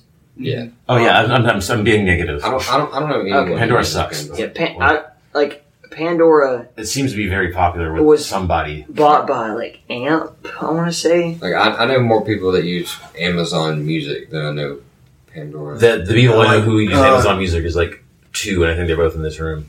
I love it. Like I, my, I don't use Amazon Music. Uh, I think Mine you on one my. Alexa. It was yeah, free like- with Prime, but like it, it's exactly, and, and that's why I went with it because I don't have to pay for a Spotify. subscription. I don't have nothing against Spotify. yeah, I just, I do. I, I started using Amazon Music, and I just, I'm not going to go back to anything else. now. I I mean I use Spotify.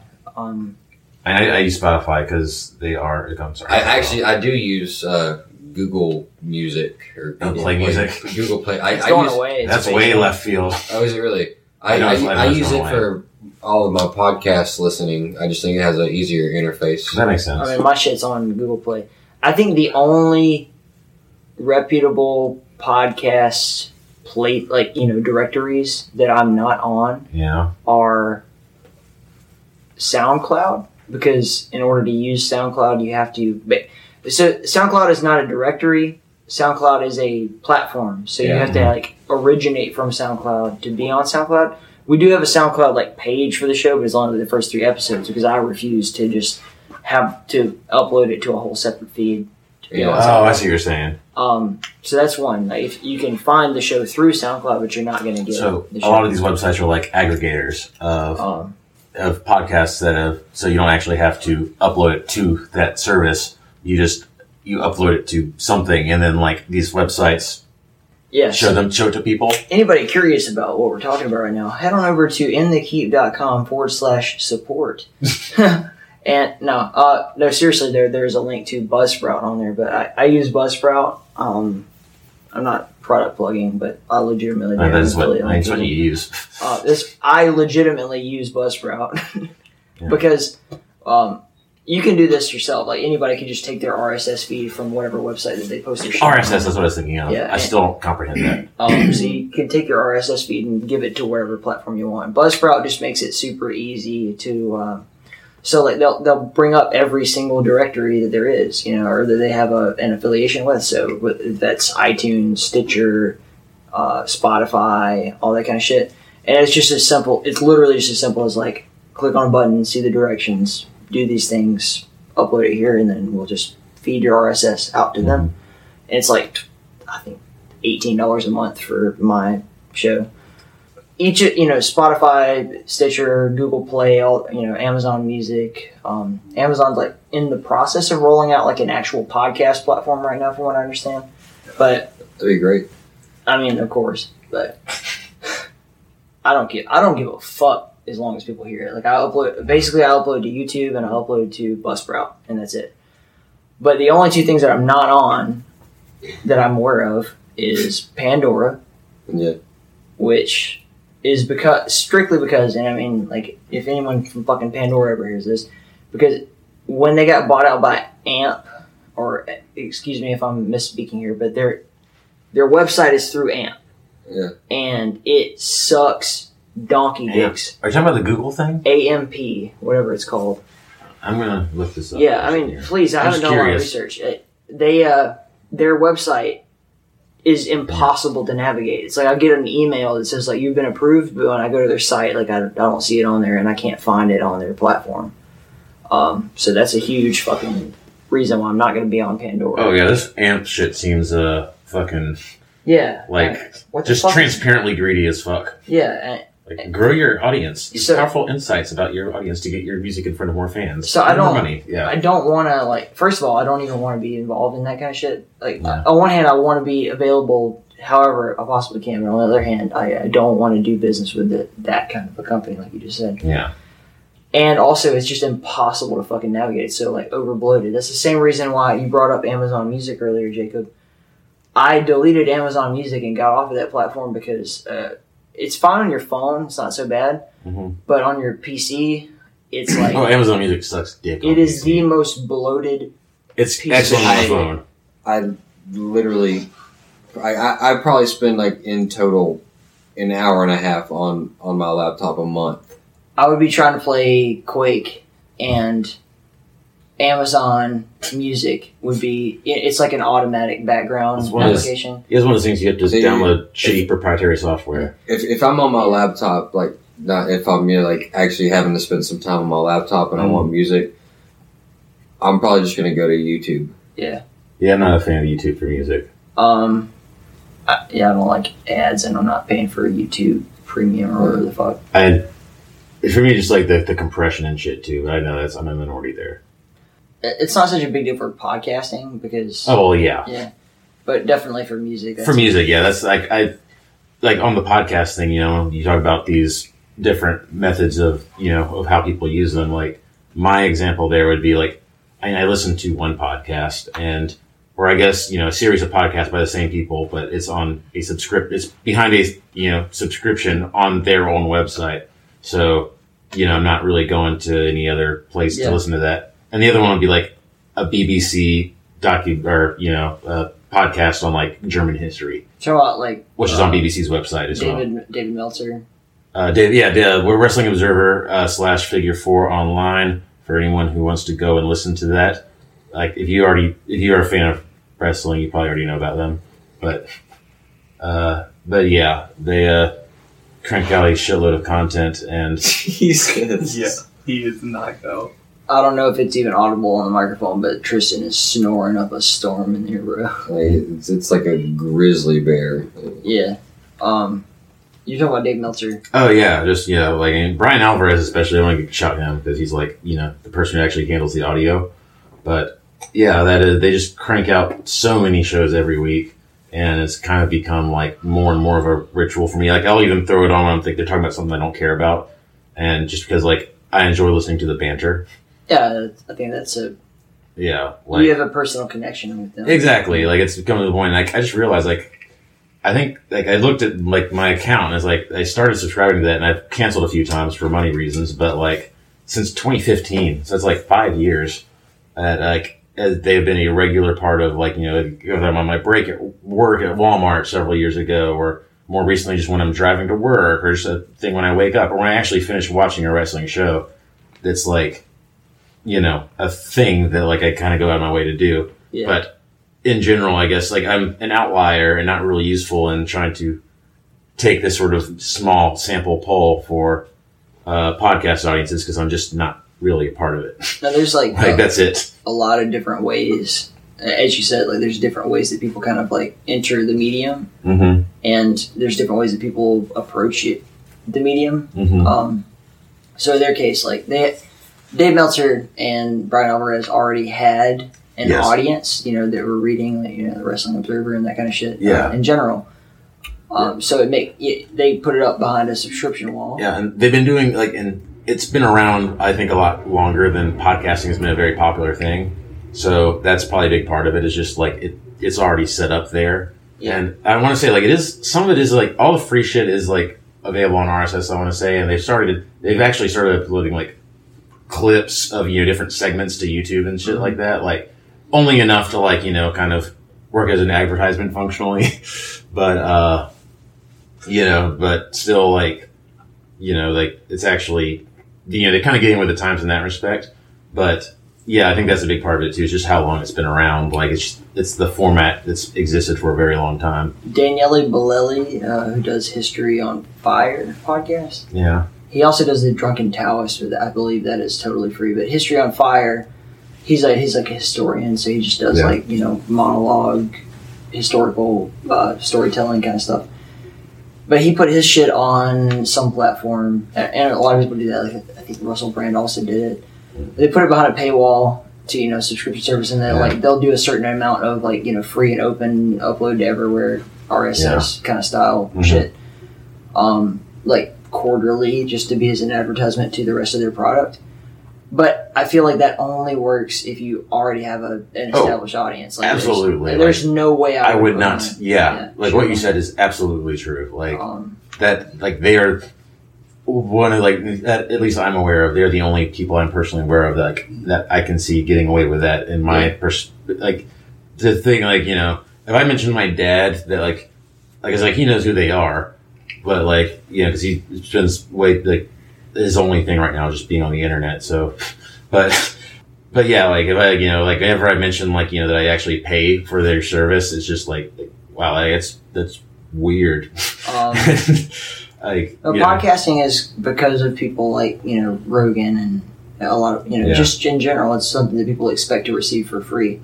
So then it becomes you know dependent on the advertisement model, either because it's on YouTube or because they do actual ads within the show. yeah, And uh, so, like a, a good example is uh, Sam Harris does his show, Mhm. and I, I have very mixed feelings about the way he does it. But he he refuses to do ads because he hates the advertisement model all the way around. Just and and I don't disagree with them necessarily Mhm. in terms of like um, why am I selling you underwear or you know toothbrushes or what the fuck ever kind of shit. You know when you're tuning in to hear about you know in, in Sam Yeah. Harris's case like philosophy and politics and that kind of shit, and that's all fine and dandy. But his show, he'll he'll release it, and he'll only release like a partial version of it to everyone. So it's like you, you know after forty five minutes or an hour, it just mm-hmm. fades out into nothingness. And he's like, you're subscribed to only the you know the free feed. If you Yeah. want to get the subscriber feed, it costs you know exactly. this much money. it's But a teaser. no, but here's the thing, and this is why I think he like this is the genius of it, but Mhm. also like the part that I like, ugh, Yeah. it, it grinds my gears is that he he will if you write him and say I can't afford to give a dollar a month Yeah, for the show, he will literally approve anybody. Like is like we will not let money be the reason why you don't get the full content, but you just have to tell us that you can't afford it. yeah, that's dope. I mean, it's baller. I I, like, I I see like where there might be like some sort of like you don't. I love the idea of like you'll a lot of people paying for it, while other people are like are probably just going to get it for free, even though they. I imagine like the amount of people listening to his podcast who can't afford a dollar a month is probably pretty small. Like I'm just Yeah. being realistic here. I mean, that, that sounds like a first world problem thing, but and you know, in, in the first world, you know, a dollar a month just is not much at all. But like, I definitely dig that a lot. You know, like especially like if what he gives you is like you know some something of substance. You know, like some meat from the podcast instead of just being like total fluff. Yeah, no, it's, But, like- you get like a full forty-five Yeah, minutes an hour. but, like, to give the uh, the flip side to this uh, subscription service thing, I also just want to illustrate how prolific these guys are. Or I guess again, like I'm going to give Bryan Alvarez most of the credit here. There are some like I think he's got a couple of people who do like other shows without him, but he's in like almost all of these. And like I see September 2020, there were uh, the archive 81 shows, 84 in August, and it's just like a clip. They basically kind of keep going. Uh, 106 in March 2019. So like that's that works out like two or three podcasts a day. I don't even know how that works. Like I don't listen to that frequently, but Yeah, they probably they probably record them in bulk and then release them over time, unless they're literally just no, like they're they're separate shows with different people. Yeah, if unless they're just Like- sitting in a room all day recording podcasts. Yeah, and it's I mean, like say just to give you an idea, like you know, like they do like uh, Observer Radio it was Bryan and Dave Meltzer most of the time. Recently, they've had some other dude uh, with Dave who I don't want to slight. I think I don't. I don't want to even guess what the name is. Uh, but yeah, then like you know, on Fridays, Sundays, and Wednesdays, he's got the Bryan and Vinny show with uh, his longtime friend and co-host Vinny. It's just a less news-based program and more just you know fun recapping. Like like you know they'd go through like the entire like Monday Night Wars, for example. Like right now they're working their way through Saturday uh, Saturday Night's main event and like the Invasion era, which is a lot of fun because there's a lot of things to shit on in the Invasion era and Saturday Night uh, Saturday Night's main event for that matter. But from there, there's just you know like they used to do an After Dark, which is actually not wrestling related, more like paranormal shit, which I guess interests him. And so like yeah, like this is like a variety of shows, usually done remotely with people when you know that you know like different cast members, so to speak, uh, or co-hosts, and sometimes you know guests like special shows with guests as well. You know like. I know Moxley's been on there, and you know, like, Darby Allin did one a while back. I don't listen to most of those, but it's guys like that I, I will.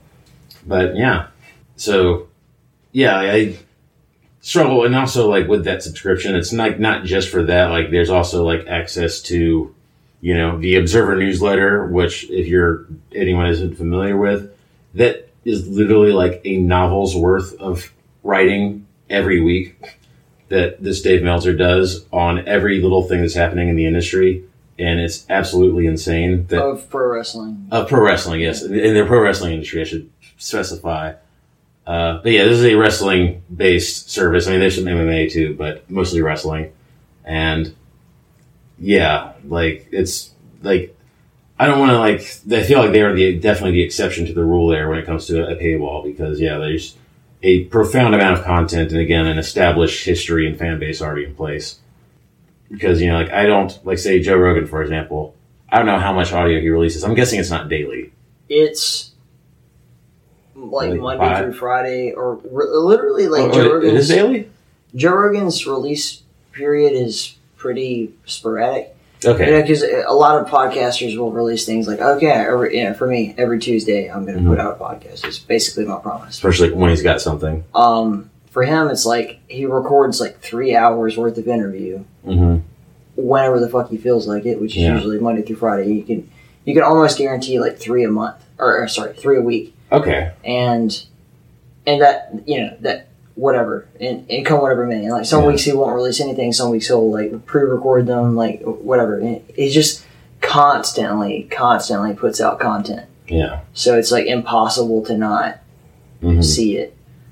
Definitely, most indie podcasters, especially people with jobs, like can't Yeah. do that. Yeah. I can commit to that level. Um, but yeah, he, he definitely puts out a shitload of content. But it's not, you know, it's it's totally, completely until next year when because it's all going to Spotify. yeah, I heard about that. He's going like There's Spotify snake over that. exclusive, but uh, hundred million dollars. I mean, I'm not saying. I mean, I don't know. I mean, if I was rich as Joe Rogan was, I'd probably do whatever the fuck I wanted. You know, like I don't think I'd be worried too much about making more. But I, I just appreciate that I'm an outlier, at least in terms of Americans, in that way. Like that's, you know, like rec- I've been selling a lot of my records on Discogs.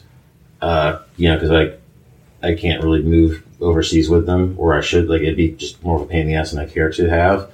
And some, you know, like like some some of these, like someone will make an offer. I was like, that's an option. You can make something available to offer. Like say, for example, the Django Unchained record uh, with the white blood splatter on it, or the white and red blood splatter. Uh, you know, I did probably like 40, 45 bucks for that, and that was like when that movie had just come out, and it's still in really good condition.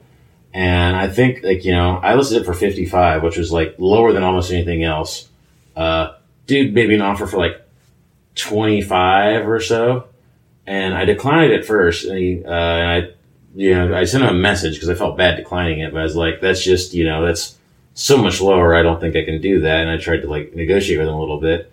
And he's just like, uh, you know, and then, you know, he had like a story about, you know, him and his wife, you know, are, uh, you know, strapped for money right now. So that's the only reason they're doing that. They might just get the black version that's regular for 20. And, you know, and he said like, I could probably justify doing like 30 or 35 or so, but otherwise I'll just get this black version. And, and yeah, fuck it, just take it for 20. Like, I, I don't care that much, you know, like, if someone gets a record and then like they're not happy with the condition of it, I'm just gonna tell them to keep it and refund them. Like, I am a, like, I will probably never be rich for this reason, but like, I don't care to be. Like, if I get into a position where I make enough money to be rich, I intend to like not necessarily just hang on to all of that because it's just not how I'm, I'm not a hoarder uh, by nature, I guess. So with respect to that, like that's I just went off a little tangent there because the Joe Rogan thing, but good for him though. Like 100 million dollars, is a lot of money. Like I assume he might have a family or something that he wants to support. Um, I know it's it's like a stark difference between you and I is that um, so like the difference between the the white and black blood spatter, blah blah blah on the cover of the you know Yeah. Django Unchained not like means, and I'm not like diminishing the value. Oh, dude. means nothing. it doesn't mean much to me either. It- like Like I want to emphasize, like I bought it when I saw it in the store because it looked cool, and like it's like I'm not a collector in that sense, and like I know like this Discog site is mostly for people who are, so like I'm kind of like not really selling to people like me for the most part. I imagine. I feel like most people who are just random pick up records like usually go to a record store or like eBay, but but yeah, like that's again like but yeah, for this guy, like, yeah, I was just kind of like, you know, like, I don't really know if I want to spend like that much. You know, we're just trying to splurge a little bit. We don't want to go crazy. Like, I don't know if I want to go that high for, you know, a record just because the, it, the artwork on it is different. And I was like, I totally respect that. And I was just like, oh, you know, shit. Like, oh, yeah, he, he, like, he can have it. Like, you know, it's, it's cool looking. And like, I think I got 25 or so dollars out of it. So over the years. So it's like, why not? And that's, uh, and then, you know, like that'd be true for any of this stuff, even if it's like not rare or whatever. Just like if somebody's, if I got the impression someone really wanted it, I'd probably just give it to them. like uh, I think I was listening to Jamey Jasta's show, Mm-hmm. and he had Doyle from the Misfits on. Yeah. And they were talking about how, like, you know, the Misfits can release a record, just one record. Mm-hmm. They'll release it in like ten different colors, you know, like yellow, blue, pink, purple, Oh, yeah. you know, whatever the fuck. And you know, good on them. Some fans will legitimately just buy every version of it, and like you know, and some will be like printed more than others, Mhm. and then it'll become like a, coll- a collector's item. Like I have the you know yellow version of you know Among Us or whatever, you know whatever. And on one hand, that's you know good on them Mm-hmm. for making their money. On the other hand, it's like that is so fucking stupid. That's very capitalistic Well, I mean. Right, right on to the band themselves, but like I, I look at the fan who Oh yeah, who buys all values that, and I question their sanity. Yeah. Like, Well, I why mean- does that matter? I see, yeah, I mean, I see a lot of that, you know, with uh, you know Nine Inch Nails, who I'm a massive fan of, and you know many of those records I own are by them, and the, like a couple of the few that I plan to keep like are by them as well. And those are records I spent a lot of money for. It wasn't necessarily for special editions. It was just like those records in particular were hard to find in any format, mean, not in any format, but you know, any color or anything like that. It's just like the original release and they got reissued recently, so the value is probably going way down on them because I just bought those if like, they had been available. And but you see the fans on those websites, and it's just like you know, it's like I will often go to like fan sites or whatever, uh, you know, message boards to you know get news or at least like see what the discussion is around them.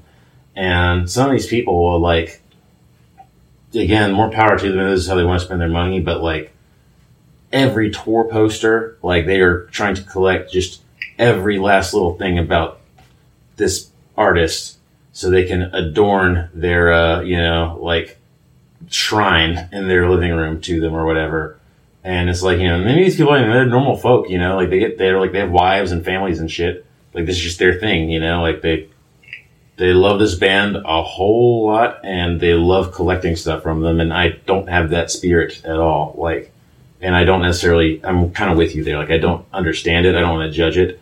I know people like collecting is a very popular hobby for a lot of people, you know, be it a band, a specific band or just records in general or action figures, you know, classic uh, pinball machines. I don't know. The Just- video game, uh, fucking hey, Oh, Fred and yeah. uh, Steven, you know, if you guys are listening to this, Mm-hmm. um, people bewilder me with their, you know, fixation on collecting things. Mm-hmm. Like, I don't understand it.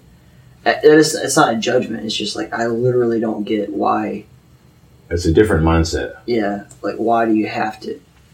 Uh, I was, who is it? I just don't get anything out of it. Varg uh, Vikernes uh, from Burzum. I'm a, a, I'm an avid reader of his. I don't appreciate everything he says, especially because he's kind of a contentious fella. uh, uh, there's no way to put it. Uh, there's no good way to put it other than like he's definitely very uh, divisive. But in terms of his philosophies on you know like spiritualism and such things, uh, coming from like a pagan background. I do appreciate his perspective in a lot of ways. But one of the things that he talked about was uh, the difference between the Eastern philosophies of, you know, like Buddhism, Mhm. where they, you know, reject material, Yeah, you want a possession. you know, and then uh, the, the Western idea. And, and it's not just a, uh, like, Western in terms of, like, America, you know, ca- you know consumerism, that kind of shit, but just world attachment as a whole. to physical objects and symbols and how you know people will gravitate towards certain symbols and, and depending on your own philosophy about that that can mean something to a lot of people you know like this was my grandfather's watch and he worked, worked in world war ii and Mm-hmm. that kind of thing and Yeah, I don't get that. I, I mean i get the I, I appreciate like the, the sentimental value of something from a grandfather or something like that, but like I don't personally like. I don't have that attachment to Yeah. anything. like the uh Like- the scene of pulp fiction where it's Mhm. like you know like this your father wore this in his ass like Yeah, that I, there's no object i want that much yeah. Like I'd feel really shitty if like I found out that like someone went through health like to make sure I could have this object that is functionally useless. yeah yeah like, like it's like, uh, like, uh, all Right. right. I guess I have to keep it just because like it meant so much to you. Like, I really Yeah. wish you hadn't done that. But then there's the other side of it, where it's like, uh, you know, there's one thing you- I just want to hold every Misfits record, and it's kind of where we you know, started on this. But You know, yeah. you There's- know, there's just a another thing picture of that's your like- collection. if it was so important to like your ancestors that this particular thing be passed on, Mhm. Then it becomes like a whole different responsibility. yeah, exactly. Um, Even if you didn't necessarily want it, and it's like, cause yeah, like you I mean, and it depends a lot on like how you feel about the afterlife, because it's like you know, if you are a more of a uh, atheistic, you know, uh, mindset towards things, then you know, if your dad smuggled this pocket watch in his ass for you, and then he died, and it's yours now, and he wanted you to have it, like ultimately, you know, like he's dead. It doesn't really matter. Like you can sell it. like you know, like it, like it's it feels shitty, but like in your heart because you know, like you know, it wasn't what he wanted. But ultimately, like he doesn't matter anymore. But if you do believe in any kind of afterlife, or like in my case, like just don't. Really, I'm not sure. Like I think it's insane to claim that you do. No, uh, like it's in that case, then just well, you know, like who knows? Maybe he's still out there somewhere. You know, so I guess I have to do it. And but also, most of the world is theistic in some sense, and in that sense, like it makes a lot of sense why that's so common. I think that uh, like the we use these terms uh, afterlife and like you know reincarnation and Mhm. things like that, and I think this is really far fetched, but I hypothesize that these are all just words that we use uh, in place of explaining multi generational passage of ideals, right? So like Yeah. this idea that you'll be reincarnated into another life. Like you physically, well, you're not going to Yeah. probably based on all the evidence we have, as far as I know. It's just like Die and then be reborn as a squirrel or whatever. it's like the limitations of language failing us. Yeah, but I think that you know if you have children or if your friends have children and you pass knowledge on to them, that is you reincarnated in another life, right? Like so, your your ideals and your your intention will be reborn in another generation, Yeah. or you know carried on through another generation. And I, I don't know, like. I, I struggle with that, and I talk about a lot in the video game industry. Like, it, just in, in general, like people. Like, I, I mentioned Chuck Jones earlier. Like, uh, uh, for a guy him, you know, the guy who literally made more like uh sorry, Gordon Freeman to struggle to find work in the video game industry is such a glaring example of uh, a lack of value for wisdom. Hmm, Yeah. And it's like, like, well, what do you have to offer? You're not like versed in all the modern tools or you know whatever, and he probably is, but uh. But like you know, people like, what is your what is his value? But it's like he can teach you so much about just what goes into this industry. Like he's made every mistake there's possible to make. He can tell you Yeah. what mistakes not to make or what to focus on instead of like It's- wasting your time. It's kind of like yeah. There's something about the difference between like a good blank and a good teacher. Yeah.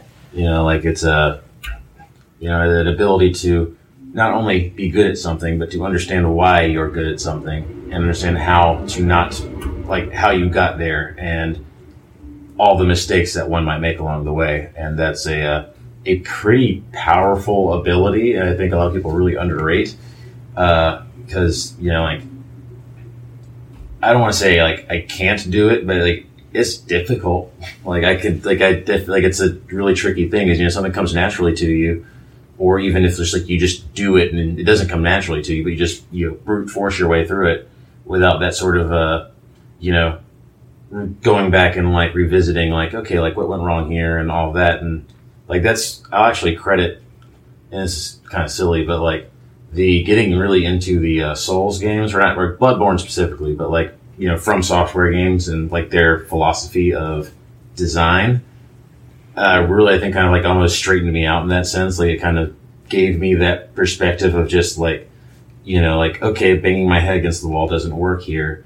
I really need to like you know go back assess you know like they are games that really require you to think about how you're attacking something and why that is failing. And that's why they are so prohibitively difficult uh, because most video games really don't ask that of you and i don't blame someone for not wanting that because like ultimately it's more work. If i have a really long day at work sometimes i'll just like i'll pass on that. And sometimes i won't because like something like sekiro is like just so smooth that it's like meditative at a certain point. But uh but yeah like it's a that ability to assess your own self and then also use that information to inform others is a really invaluable thing that I mean, like I see what we pay teachers, and granted, many teachers are bad, but that's also probably because we don't pay teachers. so, like, it's a self-perpetuating cycle there. Yeah. I just think that it's like a.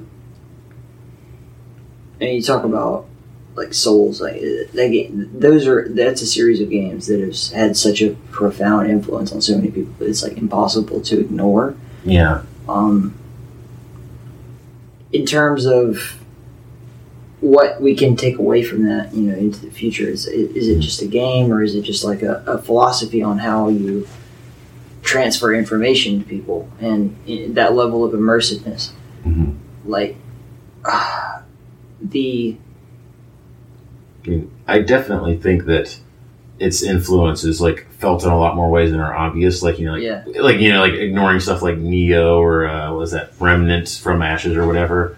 Uh, like you know, like Souls clones, basically. Mhm. Uh, not that I don't want to diminish, like say Nioh. I know it's like supposed to be a good game, but like, but you know, like there's just an obvious influence there. It's like this borrowed heavily from this other game. I mean, It's a Souls-like game. Souls like It is a name of a genre. Yeah. Yes.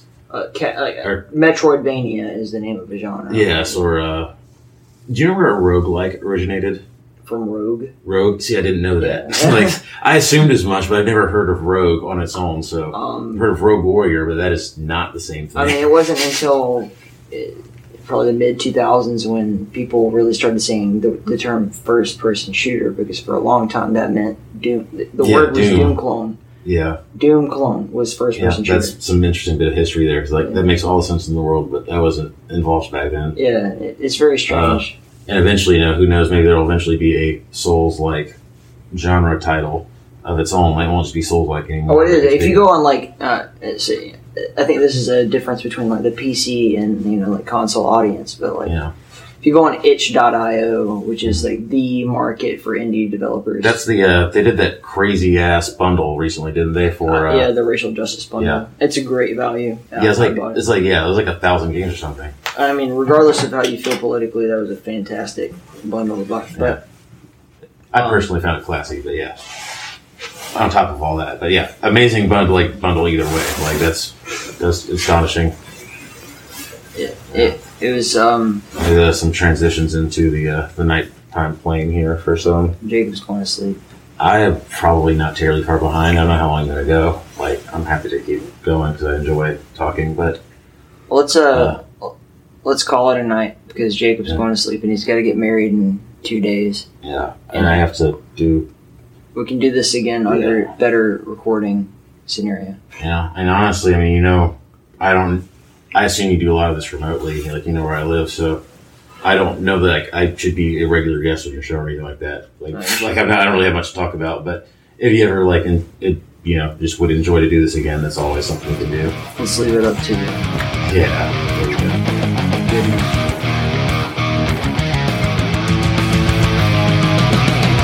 go. No real plugs this week, man. Uh, just before we go, I do want to say that my friend Dylan, that you just heard for most of the podcast, is um, an incredible guy. But there's nobody I can really think of that I should say thank you more to than his father, Kenny Deek.